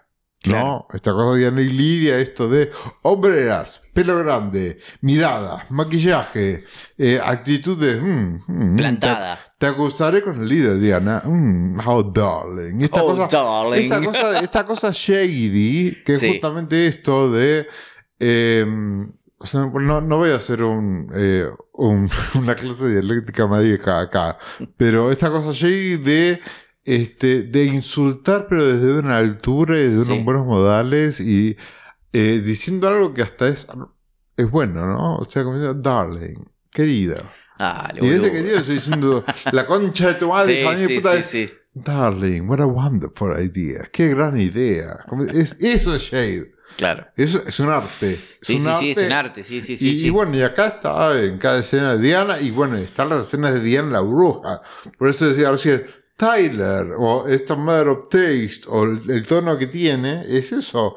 Y bueno, esto se interrumpe porque eh, del helicóptero bajan Mike y, y El Martin, el dúo Pardepe. el que venían bajando que todavía vienen del bajando tobogán. todavía el tobogán. Hermoso. Dios mío. Los interrumpen, pero ¿qué pasa? Martin le pega un coscorrón eh, desactivador a Mike. Dice, yo, ya- yo voy a tomar la... Voy a, voy a vengarme. Porque Mike lo que dice es necesitamos pruebas. necesitamos pruebas y él... Ah, y ahora te dice, pará un poco. yo la quiero hacer boludo. mierda, yo la quiero hacer mierda. Y agarra el arma más, Icónica. más icónica y, este, y letal Ay. que vimos en que Ay. es esa cámara y se la parte por la Sí. Y se la parte por la cabeza a Mike. Lo deja inconsciente. Hace como una toma de, de acción que sale como el culo. Sí, le sale como el culo, pone Martin. Eh, por un momento sale bien, es como que va, va como encaminada y bueno, de repente algo sale mal y lo agarra de atrás, qué sé yo, y termina. Se le ve un pezón. Yo qué te dije. Eh. te mandé un mensaje diciendo. ¿Por qué? Porque eh, me acordé que Martin era un muchacho que a vos te parecía muy atractivo. Es un lindo tipo. Yo ahora cuando estaba, estaba viendo en la, la serie, en la serie de televisión que se ve mucho peor. Eh, dije, ah, mira, hasta acá se ve bien Martin. Efectivamente era un hombre, lindo hombre. Pero, ¿qué Ya. pasa? De, se pone en camino de Diana. Se pone en camino de Diana y Diana le dice: Usted tiene algo que yo necesito. Y le, saca la última píldora que él tiene que tomarse en un momento para poder sobrevivir 12 horas y se la toma Diana. Eso nos lleva a dos cosas. Primero que es se muere Martín. Se Po- muere Podemos Martín. despedirlo. Pretinama, Martín. Peterama, ah, quiero un pete. Peterama Pete- Martín. Peterama Martín. Peterama Martín. Pero porque está bueno. Eh, que en paz descanses, gracias Además, por todo. El brushing que tenía Nah, Martin. hermoso, hermoso Chicos, los pelos, ¿qué- ¿por qué todos están peleados por un casamiento? en Todas las escenas de acción. Son todos jugadores de tenis eh, de los 80. Es increíble. Hermoso. Bueno, Eh, gracias, Martín, por todo. gracias Te despedimos. Martín. El brushing y la estetita más linda. Gracias Igual, por todo. Ya me loca. Las tetas, es más. Te vi vos en tetas ¿eh? cuando te fuiste a remera. O sea, eh, ¿Qué que- cosa la tenías que decir? enti- enti- sí, te. Yo lo dije antes, en casa te sacas la ropa y tenés premio. Claro, bueno, sí, es cierto. Hoy te puedo dar remera. Este, pero bueno, no me vuelvo loco la tetita de hombre. No, a mí tampoco. O sea, bueno, no, vos no. Pero bueno, que una mujer te cae un beso, vos todos. Uh, uh, Y yo como que... uh. Bueno, a mí no. No, no funciona. así. Uh, digo. No funciona así. Pero bueno, eh, gracias a Martín. Gracias, la- Martín, que paz descanses. Martín, Pe- tetita, pe- que paz pretinama. Y en un momento le dice, tenés que prometerme algo. Y se va. ¿Y qué carajo es esto? Y bueno, tengo que prometerme. No sé. Cosas. ¿Qué dejaste? Un nido, un nido- y dejó un nido con huevos en la, en la noticia. Tenés que cuidar los huevos. Cuidame me- los huevos. Cuidame los huevos, no sé. Cuidame los huevos, Mike. Hubiese estado buenísimo. Que le diga cuidame los huevos. Sí. O sea, hola. Además, yo no. ¿Vieron esa- esas fantasías este, de todo lo que no está bien, no? Pero esto de que hay hombres que miran eh, peleas entre mujeres esperando que en algún momento se den un besito, como que esa cosa. Bueno, pasa eso. Pasa porque no, no es que. Esto no es que lo estoy inventando, chicos. O sea, pasa. Bueno, yo creo que Mike y Donovan están todo el tiempo a esto, de darse un besito, y estaban tipo, ay, sí, des un besito. Pero porque son lindos nomás. Eh, Y se quieren aparte. Y, no tiene, y, no- esto no tiene nada que ver ni con la trama, ni con la profundidad de la construcción Pero de los un personajes. fanfic. Podrías escribir un fanfic con eso. Sí, no me da para eso. no, no. Ay, Yo creo que a nadie que escriba fanfic le da para escribir nada. que yo creo Perdón, sí. acabo de bardear mucho a la comunidad fanfic. Les pido disculpas, pero No, en serio. Bueno, es tu campo, te van a venir a buscar. ¿No, te van a venir a buscar. No, bueno. Igual debe haber cantidad, No, no, no. cantidad de, de- de relatos de No, estos dos. debe- tiene que haber, tiene que haber. tiene que haber. Supongo que va a haber gente buena también escribiendo fanfic. Me voy a atajar. Ya, ya está, ya Me voy a atajar porque ya arruga. no, no sé pelearme, no sé pelearme con la gente. Bueno, mientras tanto, ¿sí? Está pasando algo con el bracito de Uy, Elizabeth. excelente. Y acá es donde digo, che, esto está buenísimo. Sí. Acá, para mí, es- esto es lo mejor del capítulo. En cuanto a mis sensibilidades de terror, ¿no? O sea, este- esta cosa de que me gusta mucho el terror y la ciencia ficción. Me encanta cómo está hecho. Esto es body horror total. Elizabeth se está transformando de nuevo. Hacía rato que no se venía transformando, porque en el tercer en el- la batalla final del último capítulo, vemos que pasa del nas- nacer a ser una, la nena de Poltergeist al final de la serie. Acá, bueno, ya arranca la nena de Poltergeist y a mitad de la serie, a mitad del capítulo, ya comentamos- comenzamos a ver que se le está pudriendo la piel, está haciendo Sí, o sea, agujerito. en realidad, claro, ella se empezó como a rascar y se le empieza a desprender pedazos de piel, se empieza a ver otro tipo de tejido bajo, y esto va increyendo en cada una de las escenas. Y hay un momento, bueno, nada, la, la llama- el, el abuelo la llama Yuri, porque además a Robin la mandaron a un. La mandaron de vacaciones, ¿no? Se fue de vacaciones Robin estaba como podría de, de de la frialdad y de de fumarse hija. la pendeja. Sí, sí, sí. Y dijo, bueno, tomate vacaciones, se queda con el abuelo en el rancho. Igual pasó el abuelo de ser el abuelo que decía matémosla a nada, a ser un buen abuelo. En estos dos capítulos lo vemos a Robert bien con bueno, pasó un año, pasó un año. Bueno, también, por eso. digamos. Pasó un año y la nena, este, lo último que vimos fue que hizo la magia y La se- magia loca y salvó a la ni- humanidad. La niña brillante. Claro, The Star Child. Sasha. Prechenama. Dios mío. Bueno, cada vez yo lo tengo que explicar. Cada vez que hace esto, se acerca al micrófono y la imagen es. Prechenama. No puede ser. Lagartas. Es con SMR, es lo que se pone al. Bueno, Lagartas. Prechenama. Lo que pasa es que nosotros no calmamos a nadie, en realidad. O sea, hacemos un SMR de Yo este. lo hago mientras me tiembla un ojo. o sea, ese es mi nivel de calma. Yo No, estoy pero- hace como tres meses con un ojo que me tiembla. En cualquier momento me transformo en Elizabeth. No sé qué me va a pasar. Se te sale el ojo. Se me sí. sale el ojo y se me ve el ojo de lagarto abajo. Bueno, la abuela la llama Julie, que es llama Fronteras de la Ciencia. Llama Fronteras de la Ciencia y pido hablar Necesito con- hablar sí. con la doctora Julie. Parish. Y, y bueno, aparece Julie y veo que está la boluda. Ay, bueno, este. Te traes un. No sé si le pide una toalla o algo. Y, y lo que está viendo es que el brazo de la piba es, es un cumpleañito. Sí, está pasando. Hay una fiestita genética abajo de esa piel. Ahora, vos me hablas de tu sensibilidad de películas de terror. Sí. Y como escritor de horror, y lo voy a decir en cada episodio, porque la verdad que es un asset hermoso tenerte acá. Hablemos de la construcción de esto. Me parece que está muy bien. Me parece que está bien todo el tema de eh, cómo, cómo es lo que decías vos, cómo ven creyendo el, asunto médico, de que esto parece que es una infección. Y después le dice, no, me parece que en realidad se está convirtiendo en uno de ellos.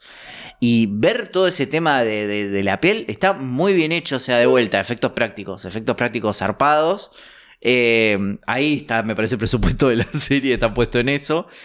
Y después como ella huye y, tiene toda una escena que es media... Yo si me quiero poner en, eh, en simbologías es como medio bíblico, que ella entra a la cueva eh, que está protegida por serpientes. Es como tú una cosa media... eh, el jardín del Edén, como es una cosa Yo como media... amante de los reptiles, persona que ha, ha criado reptiles en su casa, o sea, lagartas. Lagartas. Lagartas. Pero eh, yo, yo cada vez que veo un niño y una serpiente me emociono. O sea, No, es que aparte está muy bien la ese escena. tipo de sensibilidad. Está muy bien la escena. Ella se esconde en una caverna que está rodeada de serpientes. Es como muy extraño todo. Porque. ¿Qué, ¿Qué carajo? ¿Qué es esa cueva? ¿La Snake Cave? la tenemos ella caminando. La escena donde camina entre las serpientes me encantó. Sí, Que- igual ahí se nota, Se nota que es una- una, sí. doble, que es tipo, es una, una mujer de 45 años con un camisón Sí. eh, que le queda grande y está muy bien. Está o sea, bien, está bien. Chicos, eh, los estamos cagando de risa, pero la verdad está muy bien. Está muy bien esa escena y está muy bien la escena que sigue, porque ella queda como que la, la vemos perderse ahí y vemos que después caen Robert y Julie y la caverna está brillando, hay un brillo verde ahí muy falopa. eh, y que me parece que en ese momento no suena tan a magia y a toda esa cosa. Es, es más ciencia ficción. Vuelve a ser ciencia ficción y vuelve a ser ciencia ficción de los 50. Vuelve a ser una cosa, me parece, eh, medio de estas pel- películas en blanco y negro donde, no sé, eh, mi, marido se convirtió en una langosta del espacio exterior, ¿no? Una cosa así. Eh, mi nena se convirtió en una lagarta de Sirius. Ellos tienen que pasar por la caverna llena de serpientes porque escuchan el grito y las luces. Entonces, bueno, dice, no, la tenemos que jugar. Y tiene esta cosa de ir corriendo a la serpiente con los palitos. Está todo muy bien esa escena. A mí me gustó mucho. Es muy aventura también. Pero me parece eso, muy ciencia ficción de los 50. Y cuando entran, eh, acá ya saltamos en la época de la ciencia ficción y tenemos un capullo medio de la invasión de los eh, de body, de Invasion of the Body Snatchers, una, una cosa muy de vuelta de Cronenberg. Eh, capullo, pulposo, body horror, eh, nueva carne, una cosa repugnante. Y el efecto el de ella El rostro de la nena. eh, co- como hinchándose. y con este, y con ese tropo que es de auchidos. ¿Te acordás la transformación de los licántropos en auchidos? Sí, no me acuerdo. Sí, está bien. Bueno, yo, lo- yo digo tropo, pero porque me pareció como que la forma de mostrar una metamorfosis. Sí. La película de Auchidos, cuando tenemos este, las transformaciones de los humanos en lobo, eh, The Howling, es, The ¿no? Howling, claro, sí. The Howling. de Howling, eh, maravillosa. Sí, también muy. eh, tiene como muchas cosas camp ahora, viviéndolas. Sí, Sí, sí, sí. no. La 2 creo que es más, es más todavía de eso. Como que creo que la villana es una eh, mina así como súper. Sí, es la que pide carne cruda al final. Claro, sí, Sí, sí. sí, sí. No, no es un peliculón. Sí, Pero bueno, eh, me pareció esa cosa de la- del rostro que se va hinchando y qué sé yo para mostrar metamorfosis. Yo no sé si es algo del tipo de eh, efecto práctico de la época o era como el tropo de cómo Claro. se muestra un rostro que se transforma. no, no, me encanta. Pero bueno, hermoso, hermoso esto. Igual es como que saltamos al final, que es el cliffhanger. bueno, sí. pero, no, pero nos queda todo el No, hay de otro, hay otro cliffhanger. ¿Cuál? No, no. El cliffhanger de la serie de este capítulo es otro.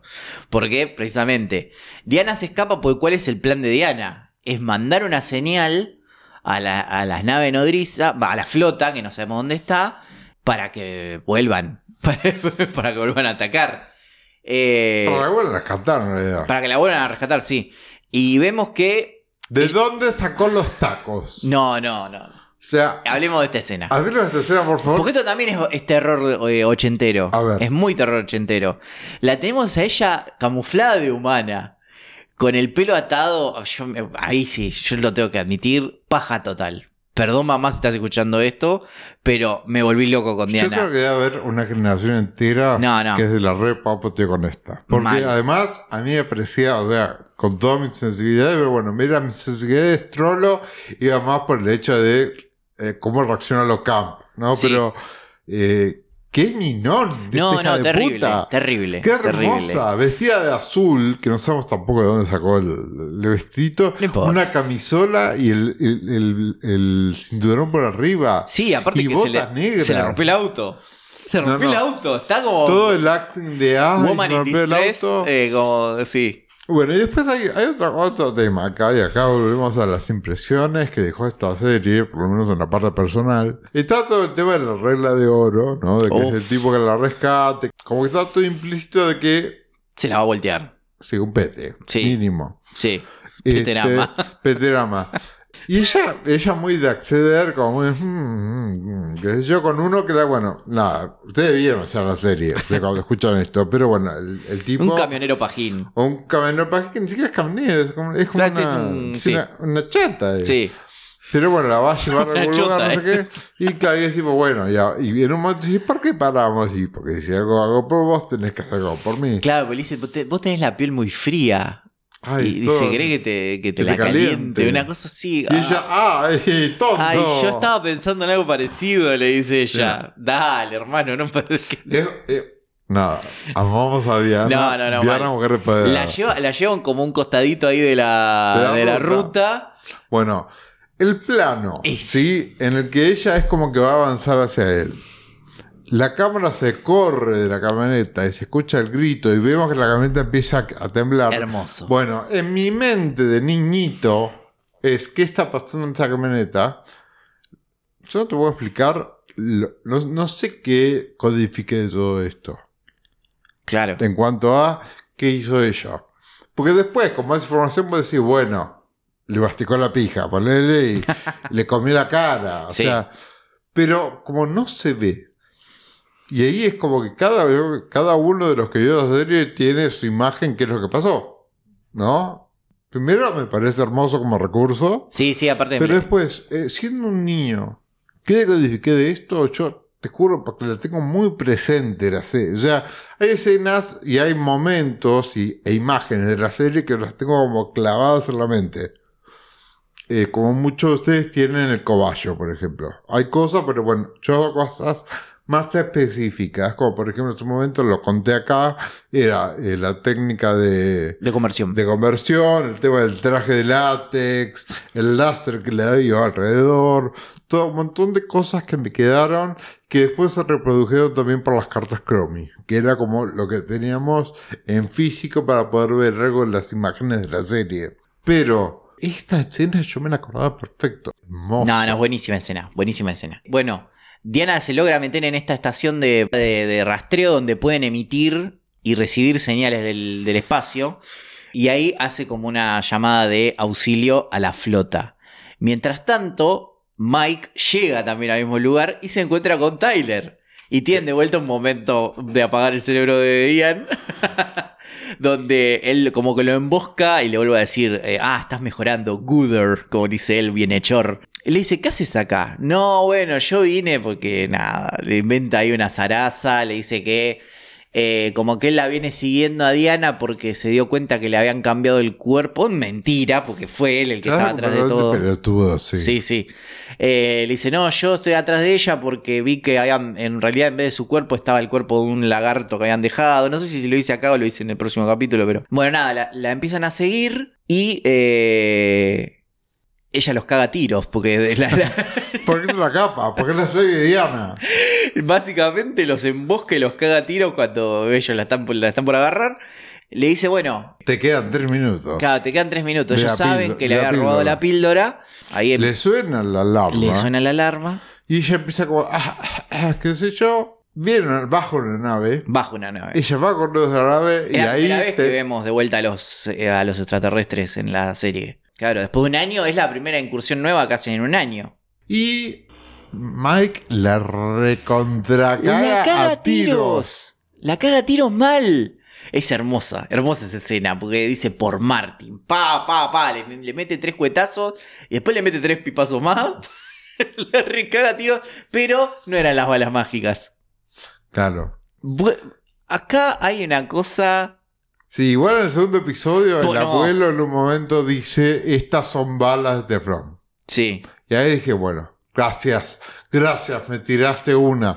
Porque si no es tipo Sí. otra. Bueno, ¿qué onda? sí, sí, sí. Pero bueno, Diana escapa. Diana escapa. por alguna razón sobrevive al polvo rojo que está en el aire. Diana es como que pregunta en qué situación están y dice, estamos esperando órdenes. Y ahí vemos el cliffhanger que Está decimos que es, Es, como- es muy buena. Esta es una muy buena escena. Un paneo que se, que se va, que va mm, eh, alejándose de la Tierra, la Luna, y en el lado oscuro de la Luna, la flota extraterrestre esperando las órdenes. Hermoso. hermoso. Hermosa escena. Me re gustó. Y así termina el primer episodio. Liberation Day. que fue el episodio que yo dije, che, bueno, no era Está bien, está muy bien el, el primer episodio. Y después llega Dreadnought. que tiene, que tiene cosas de, de ciencia ficción que están buenas, pero bueno, que arranca también con eh, el... con Mikey Tyler saliendo de la... Es como muy inmediato. Eh, Mikey Tyler saliendo de la estación de rastreo que son abordados por unos por unos policías que los cagan a tiros. Tiene toda una escena muy Apagar acción, el cerebro. apagar el cerebro vos, eh, donde se cagan a tiros, bueno, persecución con el auto, eh, Donovan, Donovan saltando. Donovan saltando y tirando con la UCI de, de- de Tyler. Y ellos preguntándose por qué los quisieron matar. Estos tipos, que no lo contamos, son eh, sicarios de Nathan, de cara de verga. Que lo que pasó es que Tyler se, se rebeló. No, no habíamos contado esa. Quédate con tu dinero. Quédate con tu. No te voy a decir qué, va, qué hacer con él porque. eh, Porque soy Tyler. Sí. Porque soy Michael Irons. Y no puedo decir culo. Eh, pero se queda con la guita y cuando él dice que va, que va a perseguir a Diana, que después, bueno, cuando se lo encuentra Mike, le dice, ¿cómo voy a saber si la mataste? Porque a ti te dejaré vivir, le dice Taylor. Y se va, macho. Café, la humedad. Tal cual. Ay, ay, Cacho Castaña. Acabas de definir la personalidad de este pelotudo. Es Cacho Castaña. Ah, sí. Cacho, Cacho Castañesque. Es como Cato- Cacho Castañe- es como cuando dice Kafkesque, ¿viste? Esto es Cacho Castañesque. Te- tenemos entonces este momento, qué sé yo, que eh, eh, ac- acción de los 80. ¿Y qué pasa con Pretinama? Sale del caparazón y parece que creció. Creció fuerte. Tiene tetas. Creció fuerte. Así Por que de ahora menos más. tetas tiene, porque se ve como un claro, se ve es una sombra Sí, y vemos tetas. vemos tetas. Tipo, apa. Apa. Eh, así que eh, adiós Star Child, bienvenida a Peterama. Ya sos una mujer adulta, bienvenida. Peterama. Bienvenida a Peterama. eh, Peterama mágica. Que se va sacando la, la piel de forma sexy, ¿no? Y se desmaya porque el proceso de transformación la debe haber agotado, dice Julie. Todo- Está todo- teniendo un cambio metabólico. Ah, oh, has- estás teniendo un cambio metabólico. No, no, no. Y Julie Robert, bueno, se la terminan llevando a la cabaña. Igual, medio fuerte, ¿no? Para el abuelo tener que ver a la arena convertida de repente en un. Bueno, el abuelo viene viendo a la nena Sí, convertida ya- Es como tipo, Sí. bueno, abuelo Burkhardt, ya Sí, está. sí, sí. Pero En la nave nodriza Aparece conocemos de a Lidia. a Lidia. Conocemos a Lidia. Yo- I love rock and roll. Joan Jett. Ahí me ahí estaba, no me acordaba. Joan Jett. Es muy Joan Jett. Sí, hermosa. La nueva jefa de seguridad. Claro. Enviada por el mismísimo líder. Líder y además es Britannia. Lidia Britannia. Lidia Britannia, bueno, es lo más. Lidia Britannia es lo más y las interacciones con Diana a partir de ahora van a ser lo único que yo voy a ver de la serie. Sí, está muy Pero me bien. parece que el resto voy a apagar el cerebro. Está bien. Porque además me pasa una cosa, y esto eh, yo creo que es el recuerdo que tengo más presente de, las, de cuando veía la serie. Me chupan un huevo los rebeldes. Qué plomo los rebeldes, Mm. basta. O sea, en las miniseries estuvimos como re. Go Rebels, Sí. ¿no? Estábamos como, sí, el rebelión, hay que liberar, y sé yo, el fascismo, y sé yo. Acá es, quiero que se mueran. Todos. Porque de repente se- el- el- los rebeldes se volvieron tan planos. Y, porque la amenaza se volvió tan plana también, me parece. Me Pero parece a- que. Ahora tenemos una amenaza que de repente dejó de ser amenaza. Pero acá es- hay acción. Claro. O sea, hay un monólogo de Diana cuando entra al- a la sala de comando que es Madonna en Evita. es Madonna en el balcón de Rosario diciendo Mi descamisado. I am only a simple woman who serves Perón in his noble crusade to rescue people. I was one of you now. And I promise you this. La hace completa. No, no, sí, no, me, no me extraña. No me extraña. Pero por fan de Madonna, no, yo, pero eh, decime si ese y vamos a tomar la tierra. y cuando y ellos hacen, ¡eh! Como, ¿qué? ¿Qué, qué carajos? Es- Son extraterrestres. es Madonna frío. en el balcón, te No, juro, porque además no, no estoy hablando de Evita, estoy hablando de Eva Perón, estoy hablando de Evita, de la Madonna y de toda Claro, esta sí, cosa De, de caricatura de la ópera rock. Y esto es eso. Sí, sí, sí. él está tirando coso y los otros faltaban los pañuelitos blancos. No, no, no, hermoso. Faltaban los pañuelitos blancos. No, tirando, no. tirando las gorras, ¿no? Al, al aire. Ay, no, no, no. Bueno, la cuestión es. La que cuestión es- Diana manda a, atacar, a todas tropas a atacar a tierra. ¿Pero por qué? ¿Qué pasó? Eh, Lidia le cuenta que en este año que pasó, Sirius ya no se puede habitar más, que no es un dato menor. Ya no quieren robarle los, recursos a la Tierra, ya se quieren venir a instalar acá, porque no pueden vivir más en su planeta. Que no es un dato menor porque va a ser muy importante este dato. Y acá Diana, lo que descubre Diana es que el polvo rojo ya parece no ser un problema. Sí, pero esto lo descubre después de hacernos mierda. Porque manda a atacar a todo el, planeta y empiezan a aparecer. eh, de repente hay lugares donde son exitosas las tomas. Que los nombran, son. Sí, los tengo. La, la parte central. Los tengo. A ver. Diana recibe un mensaje. En Nueva York, Moscú y Tokio, las tropas se están muriendo a lo pavote. En Miami, Panamá y Río de Janeiro, ellos lograron al- alzarse victoriosos. Y acá descubre que en lugares de temperaturas bajas, el polvo rojo puede regenerarse y atacar, pero en lugares cal- calurosos la bacteria muere. Lo importante, Argentina está a salvo. Argentina está salvo. Argentina está salvo. Y además esto es Science Science, porque en realidad la bacteria en el frío se congela. La Claro. bacteria con calor es que se reproduce. Claro. es tipo, bueno, está bien, me lo voy a dar cuenta que hablan de iridium, Iridium. iridium, iridium, y bueno, sí, igual es, es todo para poder decirnos, la serie va a transcurrir en Los Ángeles, porque nos queda cerquita y no hay que pagar nada. Hermoso. Tenemos, bueno, no, pero, no, no Encima la, franja, la franja que se va formando en el mapa donde dice, bueno, acá es donde podemos usar. ¡Es hermoso! No, no, no, no, no, hermoso. Pero bueno, el polvo rojo está. La está cagando. Hay un ataque al rancho. Porque además hay como, un- hay como una misión especial Claro, que hay una- manda sí. Lidia a Kier Starchild. Sí. Y los manda a, un- a un, un cara de verga genérico. Sí, total. No está más nuestro general negro favorito. No, no aparece. No están en los créditos. Ni así lo- que no, no está, no, está. No, renovó no, no contrato. renovó contrato, se No. fue. Se fue a hacer Un otras montón cosas. no renovó contrato. Parece que acá Sí. hubo una reducción importante. Sí. Y aparecen un montón de personajes en los créditos que todavía no vimos, además. Sí, ¿No? claro. Pero bueno, ya hablaremos de eso cuando lleguemos. La cuestión es que Diana manda a buscar la Star Child, a este nuevo cara de verga Sí. de genérico, y lo manda con un iPhone, con, con la foto de la chiquita.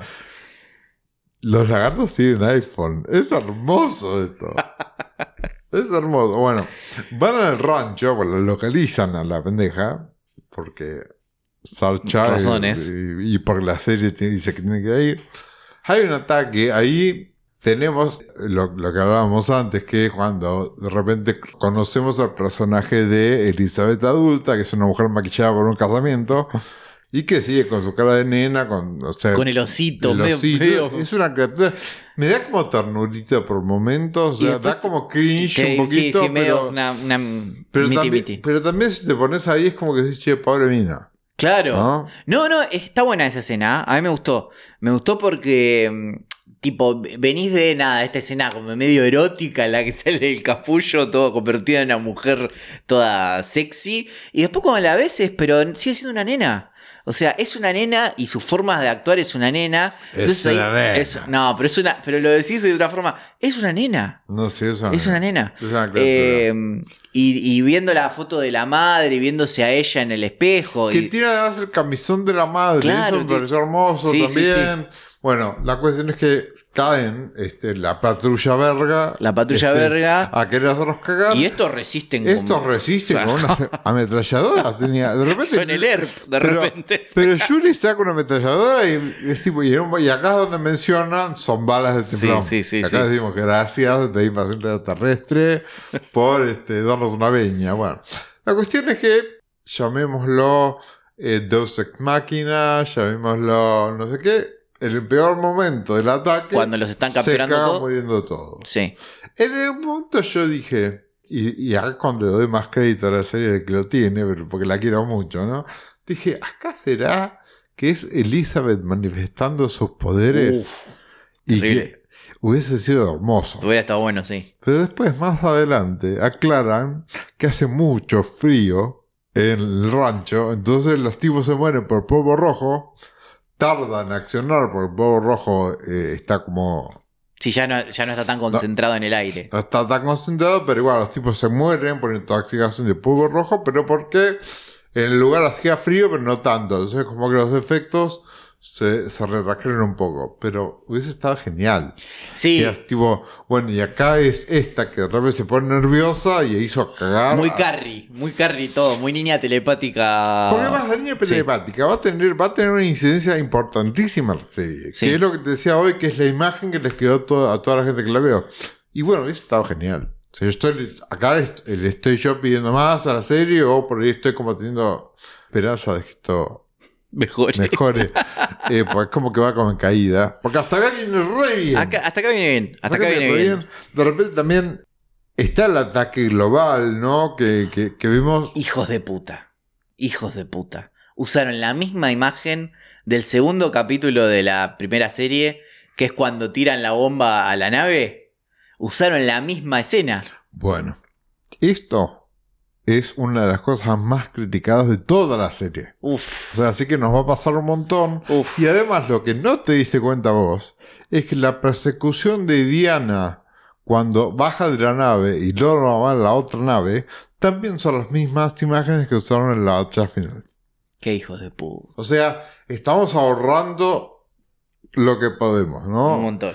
Y hay un, mon- y hay un montón de láseres que no se salen lo mismo. Porque igual, el láser se ve muy bien. Sí, Así que será todavía mil dólares. pues no, para mí ya no es mil dólares. va- Vamos a seguir eh, con, Igual, con esta tradición, si, pero. son, si son mil dólares, es porque pusieron la plata ahí.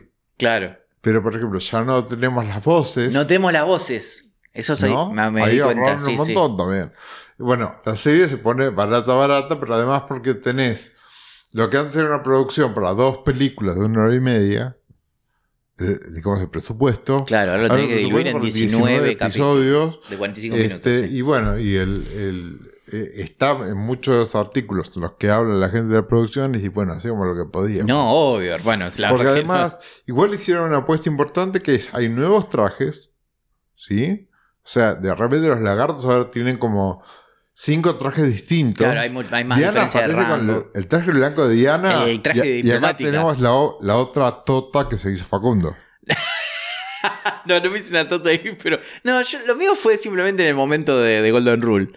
No, Ah, de ¿sí? Golden Rule. No en ese momento, sino cuando ellas están Eh, ahí en el auto. El coso azul. Sí, me encanta. Azul y, la- y las botas Así- que todavía no sabemos a qué de dónde sacó. Sí. No, no, terrible. Me, me- me- me dio bronca el, el tema de lo, de lo- del archivo. Eh, ¿Qué pasa eh, si los humanos tiran más polvo rojo a la atmósfera? Es lo que Diana quiere ata- evitar atacando la fuente, ¿no?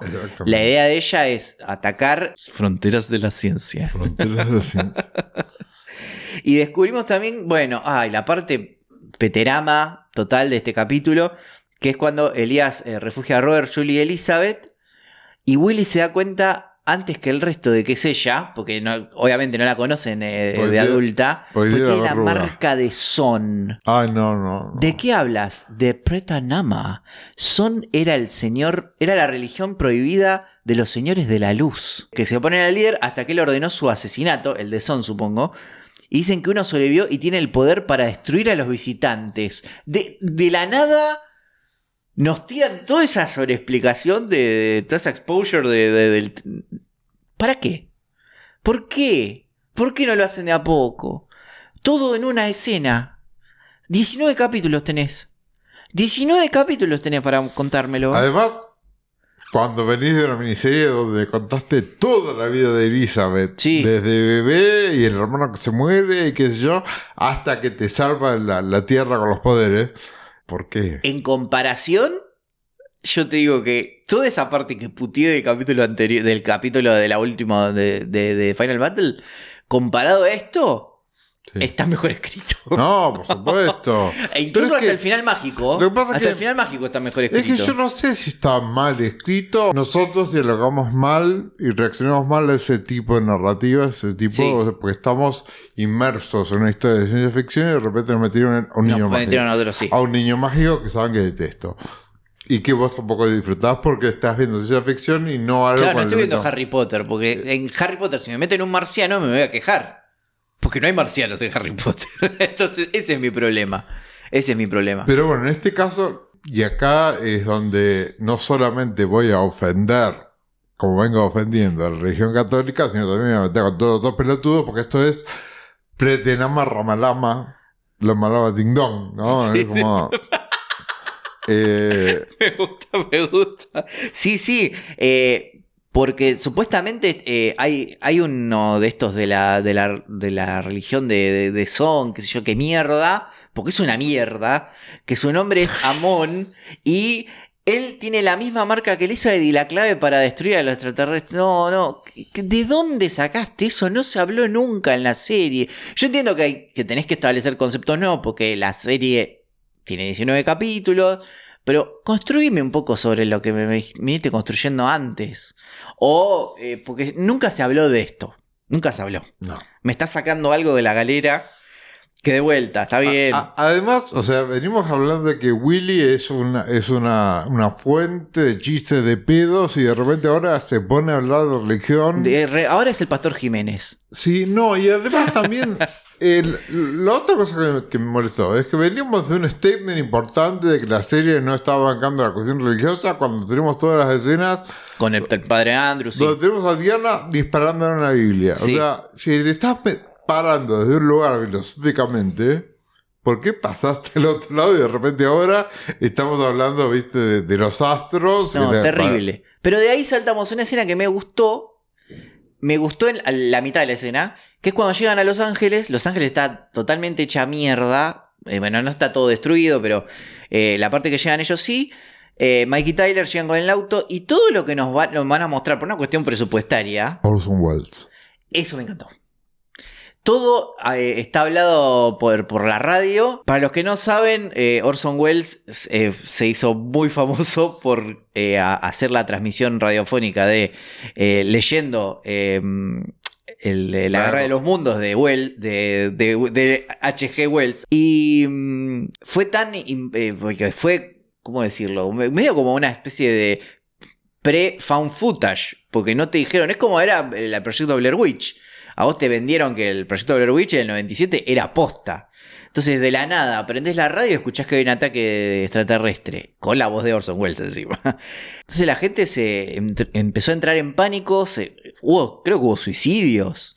No, en realidad hay mucho de esto que terminó siendo una, una especie de fábula, De fábula. urbana, pero igual sí está registrado, o sea... eh, Gente que salió a dispararle al... No, no, ni gente que se haya disparado, Ah. pero sí hubo, hubo fue, fue como que causó un revuelo importante. Después, bueno, todo esto fue increyendo porque la leyenda de lo que ha sucedido es de la gente empezó a movilizarse hacia la montaña porque creían que ahí iban a estar a salvo. Y hubo, no, todo eso, o sea, se sabe que es una fábula que se construyó después.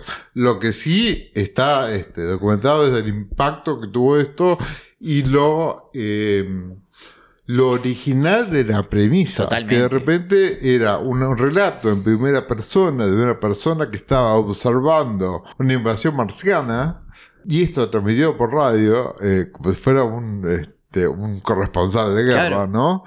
Y, y bueno, y el impacto que esto causó, bueno, sí. Y es un poco eh, cómo lo viven para ellos, lo vimos nosotros como espectadores en lo que se escucha por radio mientras Tyler y Mike van con, van con el auto y se ve todo alrededor. Sí, como decís vos, por una cuestión de presupuesto, que no, no vamos a ver mucho de esta destrucción, pero bueno, dos tachos con, con fuego. Con fuego. Y el resto es un gran relato radial. Excelente, excelente. Esa escena me re gustó, me re gustó. Eh, y después la cagan porque dicen, bueno, no sé, tuvimos esto tan minimalista, tan bien hecho, que tenemos que meter tiros. Entonces aparece de la nada un loco que lo, que lo cagan cueteando a los invasores. Y ellos se dan vuelta con el auto y los matan. Ay, es, tan huevón, es tan huevón esa escena. Él con una ráfaga de la UCI los mata. Los tipos así, todo muy comando, muy petero, todo ma- peterama.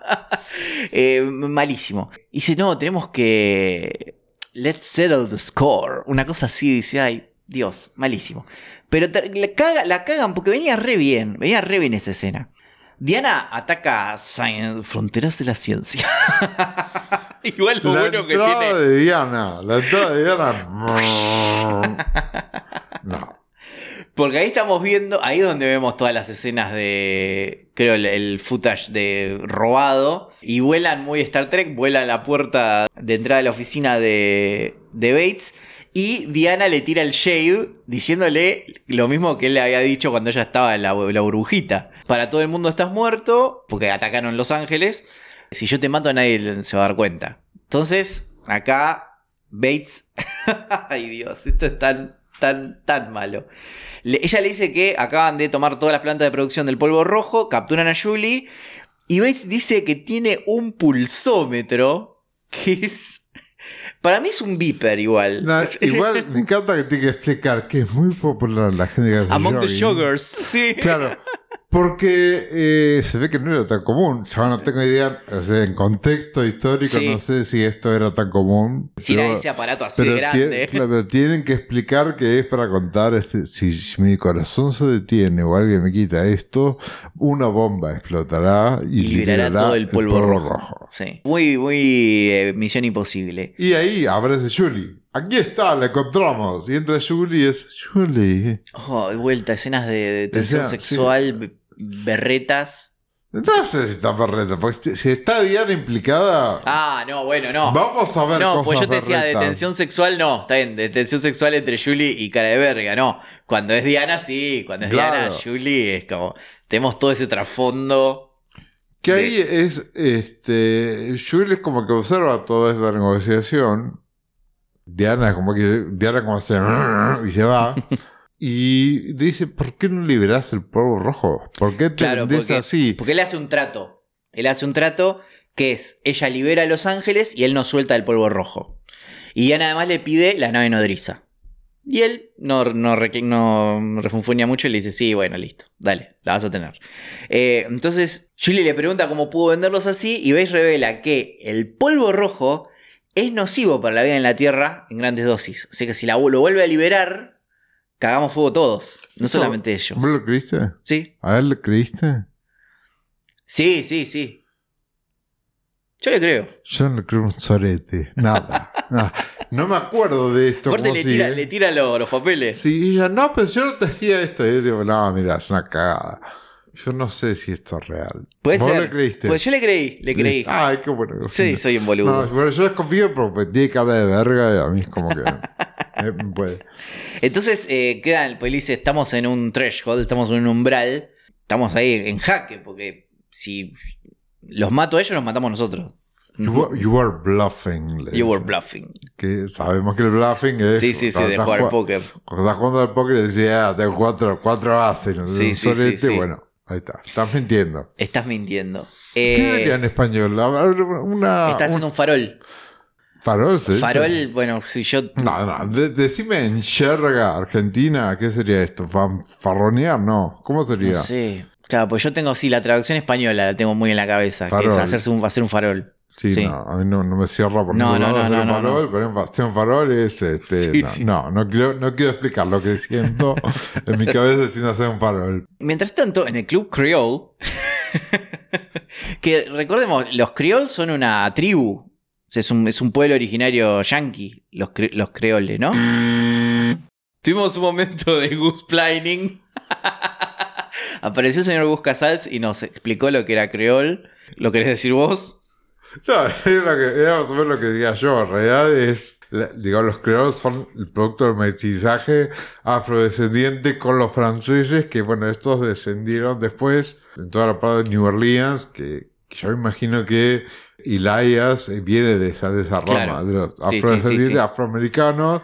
Es Yo la- flasheé, pensé que era posta una tribu. A mí, a mí me sonó. ¿Me sonaba? No a sé mí por me sonaba eh, a mulatos, pero bueno, Gustavo fue más en, No, la, no, en no, la- no, sí. la- en la aplicación. Para mí me sonaba más a mulatos. La cosa de mestizaje. Nuestro ojo de halcón de la cultura. Sí, igual, el dejo del código de la cultura, ¿sí? Nos dejó un mensaje. Hermoso, hermoso este, empalme. vamos, a aprove- vamos a aprovechar que este hombre siempre nos interrumpe. Siempre. Y nos va a interrumpir de vuelta, pero ahora hablando de invasiones extraterrestres. Lo escuchamos. A mí me pasa algo muy particular, que es que yo no vi la serie, al contrario de todos los que dicen acá que eran un poco jóvenes, yo por ahí era un poco grande, ya estaba en la secundaria y medio como pensando en otra cosa, Y sin embargo, yo sé quién es Diana, sé quién es Lidia, sé lo de los lagartos. Este, hasta creo que sabía algo de Elizabeth que me lo recordó ahora el revisionado que estamos haciendo para, para la serie. Esta idea de cosa inescapable y justo haciendo investigación para todo esto, fuimos a- al libro de Ulanowski de la televisión argentina y efectivamente si vas al año 85 hay una foto de B, hablan del fenómeno que fue esto y aparecen cuáles son los eh, tres programas más vistos del año. El programa número uno más visto del año eran las eliminatorias de lo que iba a ser el Mundial 86, el segundo era Brigada A y el tercero era de Invasión Extraterrestre que tenía 46 puntos de rating promedio. 46. Y nada, me pasa también que con Brigada A me pasó otro tanto que como ve, sin haber visto un episodio de la serie, pero yo sabía quién era Mario Baracus, yo sabía quién era Aníbal y qué sé yo. Y también, por supuesto, sabía que eh, la protagonista femenina era la inescapable Melinda Culea. Bueno, acabamos de escuchar al señor Gustavo Casals. y Qué estoy- serio que te pones. No, si me pongo serio porque quiero estar a la altura. Estoy, estoy hojeando el libro, estamos en el aire de Carlos Ulanovsky y realmente lo que, lo que dice la gente siempre, lo de separar el país, esto de lo de los puntos de rating, 46.8 puntos de rating, tenía B invasión extraterrestre, claro, este, o sea, está toda la respuesta ahí, o sea, lo veía todo el país. Entonces, por eso también es una cuestión tan generacional, ¿no? Que, que- que atraviesa tantas generaciones. Volvemos al, al club creol que generó todo este momento de Planning, eh, donde están guardando a Elizabeth, eh, está escondida ahí con eh, Robert y Julie. Están sí, están todos ahí. Eh, se, se vuelven a juntar con Tyler y Mike. Atacan a los extraterrestres. El cerebro. Apagaste el cerebro. Porque además ahí. tenemos hacer escenas de celos de Mike. Ay, todo, sí. todo junto. Bueno, o sea, lo, que, lo que ustedes tienen que saber, lo que tiene que dar de esta escena al pedísimo es que ellos están formando la resistencia nuevamente, esta vez para tomar la nodriza mientras se hace este acto donde a Diana le entrega las llaves de la ciudad. No, es una- No, no, una tremendo, tremendo, tremendo. La idea de, Diana es cagarnos, obviamente, como suele hacer, fingiendo este pacto, supuestamente. Porque, ¿qué se enteran ellos? Se enteran que cara de verga eh, va a formar un gobierno, está formando un gobierno para quedar como. Los Ángeles es una ciudad libre que va a estar dirigida por él, en la que tanto humanos como extraterrestres pueden coexistir en paz sin usar armas. O sea, está prohibido el uso de armas y ellos pueden vivir ahí en paz. Una huevada total. Porque Los Ángeles hace calor y porque está cerca para filmar. Pero me encanta cuando aparece él y dice, bueno, voy a formar un gobierno. ¿Qué? Dije yo, ¿qué? Pero... ¿What? Sí, es Hay como- que expropiar Vicentín, dije yo. No, no, no, no, no. Eh, es muy fuerte porque De además es tipo. el empresario dice... Además, ¿dónde está la serie que era un comentario sobre el fascismo y sobre este, la, la, la toma de poder y sobre cómo resistir y que, que estaba dedicada a la resistencia? y no, que- sí, acá se lo pasaron por el orto. Por las bolas se lo pasaron. Previo a todo esto, ¿sí? Tenemos la presentación de nuestro queridísimo amigo de Triax. The Triax. El Triax Particle Beam. Es la parte de Beam, que es una especie de arma que lo que hace es desintegrar, o sea, porque ni siquiera que explota. No, Desaparece. desapareces y no genera radiación. Es como un arma que la puedes usar que de repente se acordaron ahora que la tenían, pero bueno. Sí, no, y que además la usan para destruir una luna de Júpiter. Claro, loco, ¿qué, Que te, qué te hicieron? desaparece. ¿Qué te hicieron? Si es la estrella de la muerte.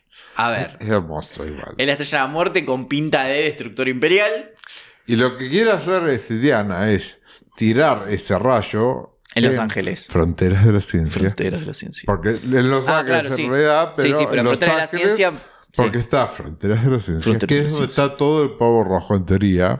O sea, volvemos a esta cosa de ombliguismo y cosa de que todo esto eh, supone que es una invasión mundial y está pasando en Los Ángeles. Sí, sí, sí. Eh, pero bueno, para desintegrar todas las bases de polvo rojo que ellos puedan tomar el, el- el planeta tranquilamente.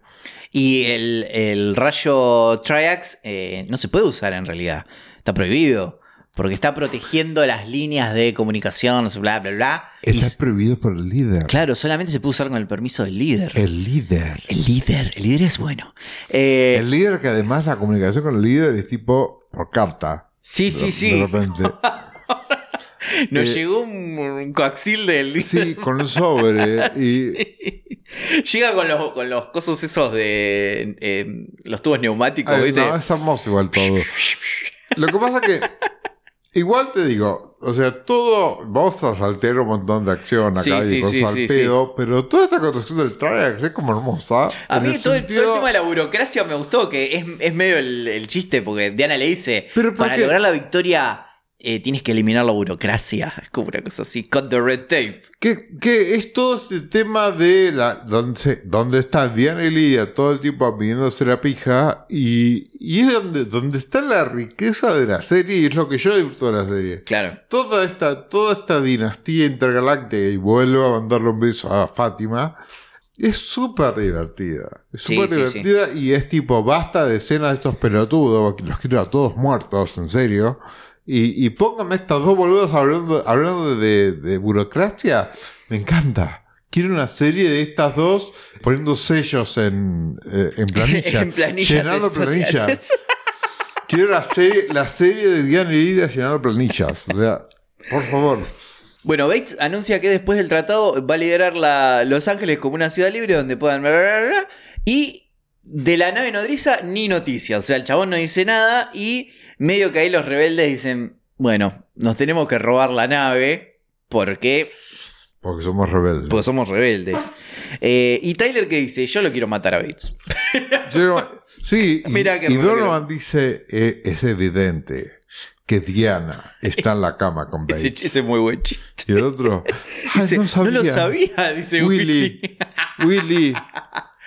Es No, un eh, decirle, le ponen. Bueno, Pero con está Diana, bueno que se- con Diana nunca se Es sabe. buenísimo, eso- no, no es la confirmación de esta gente estuvo viendo la, serie, la miniserie. O sea, Sí, sí. gracias, porque de repente los que se dedicaron a escribir esto vieron la Sí, miniserie. totalmente. Porque es totalmente. tipo, bueno, ba- basta, basta de calentarte con gente, Diana. No, no, no. O sea, no, es- un límite te pido. Bates convence a Julie de que lo acompañe en la firma esta del tratado que va, va- que va a hacer con Diana y la invita a dormir, pero ella declina sonrientemente. Le dice, I'm a big girl. I can take care of my own. Es una cosa así. Todo esto me chupa un huevo. No, los rebeldes tienen que activar el reactor de la nave y la única forma puede ser gracias a Elizabeth y su eh, ventilador de Beyoncé. ¿viste? sí, claro. Esto lo dije fuera del micrófono. Eh, esta piba va a todos lados como Beyoncé que lleva un ventilador. Bueno, el ventilador de Beyoncé se le, se le instala. Cuando hace la magia es tipo. No, no, sí, sí, es eh, Soledad Pastoruti revoleando el poncho, Sí, la sí. tiene enfrente. accede eh, Elizabeth. eh, porque es una nena, pero bueno, está viendo que, que es como la clave para que todo suceda. Y hacen la toma de la nave, qué sé yo. En esa toma de la nave, a todo, todo esto en paralelo con el acto de Claro. de llaves, donde vimos el traje blanco y Facundo se tocaba. este, Y hay, hay, un- hay una, hay una cosita acá de, de- del Dinastía Espacial, que es que llega un mensaje del Triax diciendo, devuélvanos a nuestra posición o le vamos a avisar al líder. Entonces Lidia agarra el papelito y lo mete en una incineradora eh, cósmica nuclear. Facundo, desde que vi esta serie en mi temprana infancia hasta la semana pasada o dos semanas que tuve que meter un sobre en una urna, cada vez, y esto te juro, y te estoy diciendo sincero, y estoy No te mirando- creo, te creo, te te creo. Me, me- los me ojos estás mirando con mucha porque sinceridad. es, es un aspecto Sí. de mi personalidad que amo. Cada vez que metí un sobre en una, en un- en una urna o en, eh, en un este, en el cartero de, de una casa o lo que sea, cada vez que metí un sobre, hice después. mm. Igual vos Y pensás... si no lo hice con volumen, lo Sí, hice en mi me- cabeza. mentalmente. Yo te meto el sobre la urna Sí. cuando voto y en mi cabeza suena. mm. Hermoso. Es hermoso. Aparte pensar en el simbolismo, ¿no? De que estás metiendo ahora un voto. También, Ah, sí, sí. Que medio, sí, bueno. Es este medio último poco- voto fue medio, fue medio el voto de líder. Los rebeldes se infiltran, bueno, en la nave nodriza y Tyler se prepara para matar a alguien. Ya no sabemos si quiere matarlo a Bates, a, cara de verga. Mm, Quiere matar a alguien, está ahí con la, con la con silenciador, en- en- subido a una tarima. Y eh, Elizabeth va a usar el peterama en la nave. Mientras tanto, el Triax se acerca. Está, está muy bien construido todo el tema de que se está acercando esta, esta arma destructiva mientras ellos están ahí planificando. Eh, pero ¿qué pasa? Lo cuetean a Robert. Pobrecito el abuelo. Pero yo creo que o sea, esto es la construcción, porque después va a ser una, una, este, una retirada triunfal de honor, digamos. Sí, sí, pues ellos Pero- están, los están tiroteando los guardias de la nave, ellos están atrapados ahí en la, la cabina, los rebeldes de siempre, o sea, el equipo de siempre, y un integrante de los Village People ahí, ahí. No sé si te diste Hijo de cuenta. puta que sos. ¿No Sí. te diste cuenta? ¿Qué hijo de puta? Sí, Boludo, ¿qué onda ese chabón ahí? No, no habla, es Village People y tiene una ametralladora y mata gente. ¿Qué, qué carajo pasó ahí? Tiene un nombre. Extra. Extra. Es un extra. Es un extra que debe ser el mismo que tenían en el momento del juicio, que eran cinco personas haciendo ¡Ah! Es el que la disparó, es el que disparó. cámara. Sí, no, no, el que disparó de Ana era. Sí, bueno.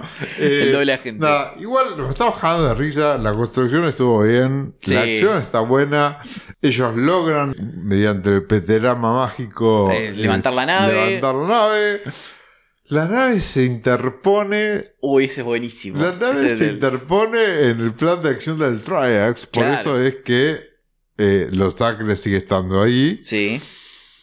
Y, y, y bueno, eh, la única forma de hacer cagar el Triax, es con la nave. es con la dice, nave. pero la nave no tiene armas. No, no, no. Dice Robert. Con la nave. O sea, Es- el nave es una, en la carita. Sí, Dice. el nave es una nave, que debe estar cargada de Sandys también, ¿no? O sea, sí. Sacar los Sandys de la Sacaron nave. los Sandys. ¿Qué pasó con los Sandys? Bueno, ¿Qué Así va a llamar nuestro libro. ¿Qué pasó con los Sandys? ¿Qué pasó? Por Julián Gutiérrez y Facundo del Agua. ¿Qué pasó con los Sandys? Sí, es que ese- esta es la historia de cómo hicimos un podcast sobre la invasión extraterrestre. Y hay una cosa entonces acá de, de sacrificio, eh, donde Robert decide sacrificarse, dice, a mí me tocó, dice, The Short Straw, como la... ¿Qué La- vendrías? La pajita corta. Es la paja corta. La paja sí, corta. o sea, la traducción literal no es tan buena. Sí. Igual, eh, la, la imagen está bien. Sí, sí, sí. O sea, cuando uno tiene que sacar la paja, que tiene la paja corta, el que tiene que hacer la acción, bueno, le tocó a, a Roberto. Le tocó a Roberto. Acá supuestamente, eh, obviamente, Donovan es el que dice, me voy a sacrificar, y él le dice, nah, No ya, vos seas pelotudo, me cagaron un cuetazo. Te, te quedan 17 episodios de serie. Dale, padre. El grupo huye en una navecita y Robert se hace concha contra el Triax. Y la piba dice: Peterama. Abuelo, Peter- Peterama. Peterama, Robert. Y, y nada, te despedimos, Robert. Te despedimos, Robert. Eh, fuiste, ¿Tuviste tus momentos? Tuviste momentos de mierda. De mierda, De por eso tuviste de tus momentos de mierda. monstruo. Sí.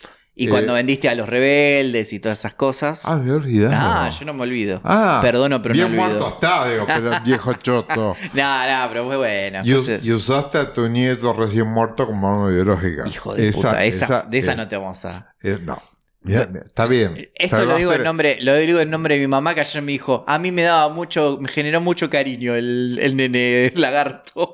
Le digo, mamá debe ser la única persona en el planeta que le generó cariño el No creas, lagarto. eh, ¿No? no, cre- no creas, no, no, generó mucha ternura a mucha gente. Bueno. Eh, es horrible, ¿no? Pero Sí, eh, ella, lo, ella lo quería, Mónica Elizabeth. es una historia de mierda. Una historia de mierda, eh, esa criatura que duró un pedo pobrecito y que encima se murió por no poder respirar. Se murió por sufrir. No, no, no, un montón, un montón. Pero bueno, el capítulo termina y termina también nuestro episodio. Sí, no, igual. Paremos un poquito, porque no podemos irnos sin hablar de dos cosas. Primero, Diana volviendo a la nave con la, la peor de las ondas. La peor de las ondas. Y cuando, cuando entra la- el- despacio, entra, entra caminando lentamente en la sala de control. Bueno, y la otra, bueno, acá está lo que hablábamos del Shade, la otra que le dice, este sí, envi- voy a enviar un informe al líder por tu subordinación y qué sé yo. Dice, ¿te parece mandarle un mensaje al líder diciendo que vos en el único momento en el que quedaste a cargo perdiste al Triax y no sé qué, y una nave nodriza? Y una nave nodriza, pues se te metieron cinco personas y un Village People. Y el otro dice, está bien, creo que no deberíamos enviar un informe. Y ahí es cuando el otro dice, querida, me parece una excelente idea. Ay, y esto lo que te digo es el arte del Shade de Diana y quiere una serie de estado de puta. Hermoso. Amo. Y tenemos el, eh, el final totalmente peterama. Peterama Ramalama Ding Dong. Peterama, ding- ¿cómo es? Peterama Ramalama Ding Dong. Me encanta.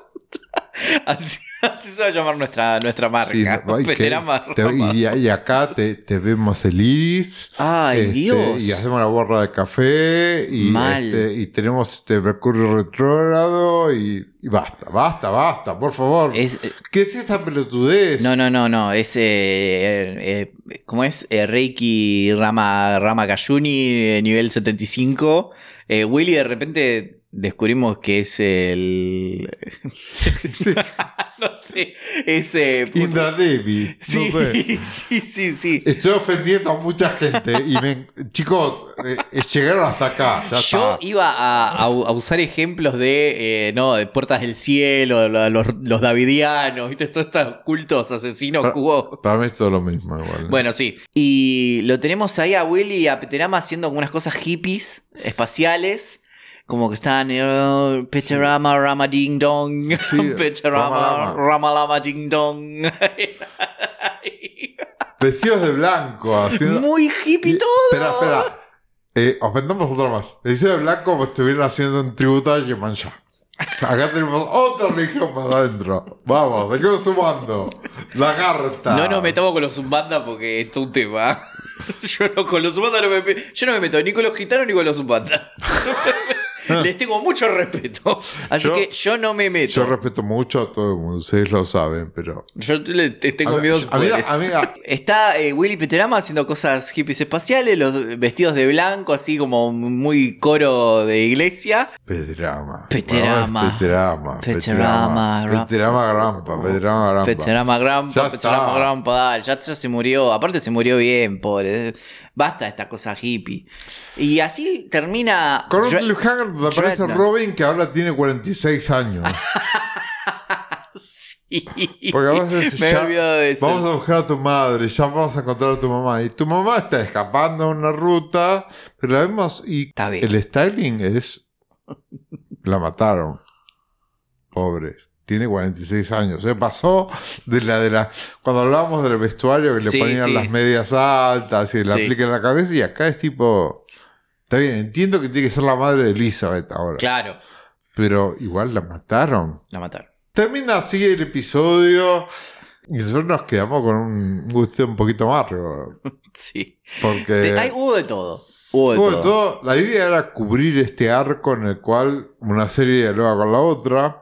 Lo que pasa es que en el primer episodio estuvimos muy bien, en el segundo ya nos metieron un montón de falopa y es tipo, nada, otra línea más de polvo rojo por la nariz y basta. Y a seguir. Ya seguí. Yo estoy en una incógnita de cuántos episodios vamos a cubrir, porque si esto se pone muy choto, No, yo creo que tenemos que hacer. Y tenemos. Esto fue como, como hablábamos de Threshold. Estábamos. Fue un capítulo bastante denso de data. Porque estamos. Es todo un cambio de, de, de estilo. Estamos pasando de lo que fueron las miniseries a la serie televisiva. Entonces, como que tenía. Había mucho que cortar. Pero me parece que vamos a ser un poco menos minuciosos con eh, todo, todo el, el- el resumen que hacemos de los capítulos en los capítulos que vienen. Van a ser cuatro capítulos. digamos, hagamos una cosa. O sea, porque eh, también la premisa del podcast es que ustedes. Es lleguen- hablarlo con los oyentes, ¿no? No, Esto claro, siempre lo, usted- lo- lo organizamos con ustedes- los oyentes. Que usted, no, pero además que ustedes lleguen al próximo episodio con los capítulos ya vistos. Claro, Miren cuatro. sí. Miren cuatro episodios y nosotros vamos a volver a cubrir cubriendo cuatro episodios. Es probable que si esto se pone muy choto, cubramos más. Sí. ¿Sí? Porque acá nosotros vamos a cubrir cuatro, terminamos cubriendo dos, pero porque era para concluir este arco y para este un poco hacer el, digamos, sentar las bases de lo que va a ser la serie, ¿no? Porque es como, como si hubiésemos visto un piloto también. Sí. Sí, sí, yo creo que fue un poco eso. Pero si esto se va muy a choto, yo creo que vamos a tener que agrupar episodios porque yo no me voy a bancar a hacer. No, está bien. Eh, tampoco creo, quiero que se- esto se vuelva una tortura, ¿no? Que sea la terapia de una conversión. tortura. Perderte. Dios mío. Pero yo sé que ustedes se rieron del otro lado porque este capítulo tuvo, de, tuvo muchas cosas. Tuvo muchas cosas. Fue un capítulo super XXL. Dejá de tirar ese tipo de cosas donde yo si me la dejás picando. Dije XXL, no dije XXX. Dije, Pero XXL es una verga muy grande. Ay, qué hijo de puta que sos. ¿Ves? Me queda muy apretada esta remera. Te marca, te marca los pezones. Me marca los pezones. Sí. Oh, Sí, es como Martín. Como Marty, se me va a escapar uno. Che, no. Te queda muy bien. Me queda bien. Te queda muy bien. Después sacamos Este, una foto para Sacamos mostrarla. una foto y. es más, ¿sabés qué? La portada de este episodio va a ser vos con tu remera. Pero la puta madre. Hagamos eso. Vamos a acaban de ustedes también. Igual le queda muy bien, ¿eh? no es para reírse. Le Gracias. queda muy bien. Así que, eh, bueno, vamos a seguir Peterama para todos. Pecherama. Y todas. Y todes. Y todos los que. Y todo, y todo lo que te quiera sumar al. Peterama, al Peterama cósmico. Vamos a seguir con el podcast, obvio. Vean cuatro episodios y después vemos. Y después vemos, todos juntos, a Claro. ver qué pasa. Si esto se pone muy choto, por eso más. De última nos vestimos todos de blanco y Pecherama Ramadan. Peterama, Ramalama, Ding Dong. Ramalama Ding Dong. Grampa para todos. Así que, eh, ¿cómo te puede ubicar la gente? Me pueden ubicar como Facundo del Aqua en Instagram, Twitter y no sé si existen más redes ya. Pero en Instagram y Twitter sí. bueno, yo soy Jan Veneno. Les voy a hacer un pedido importante. Eh, Sí, llamado a las armas. Sí, llamar a las armas. Sabemos que hay mucha gente escuchando esto, nos consta. Nos sorprende eh, de repente que, haya, que hay gente que no sabíamos que escuchaba y que de repente nos está escuchando. Necesitamos que se suscriban y que califiquen el podcast en donde ustedes lo están escuchando. Esto nos ayuda un montón, porque además no les voy a hacer un- dar una clase de cómo funcionan los algoritmos, pero esta calificación es crucial para que esto crezca y que seamos más. eh, estamos muy contentos con el podcast y con la gente y con la reacción y, y con todo lo que está pasando. Eh, me está atacando un perro en este momento. Pero sí, eh, estamos los dos en la misma. desconociendo gente gracias al podcast. Redescubriendo a nuestra propia familia a través del podcast. Una cosa hermosa. Eh, le mando un saludo a mi tía Estela, que descubrí que también era fanática de Invasión Extraterrestre. Hermoso. Bueno, Est- Estela, ponete a escuchar. Estela, Estela, escuchá. cali- calificanos. De- Estela. Estela. Estela. Calificanos, calificanos donde nos estés escuchando. Bueno, basta. Eh, chicos, les mandamos un abrazo. Los queremos mucho y gracias por escucharnos. Esto es Lagartas. Lagartas. Un abrazo. Prechanama. Veterama. Fue larguísimo el capítulo, la concha de la lora. Participaron también de este episodio desde Gualeguaychú, Gustavo González, muchas gracias por compartir esa historia y completar la historia de Nahuel.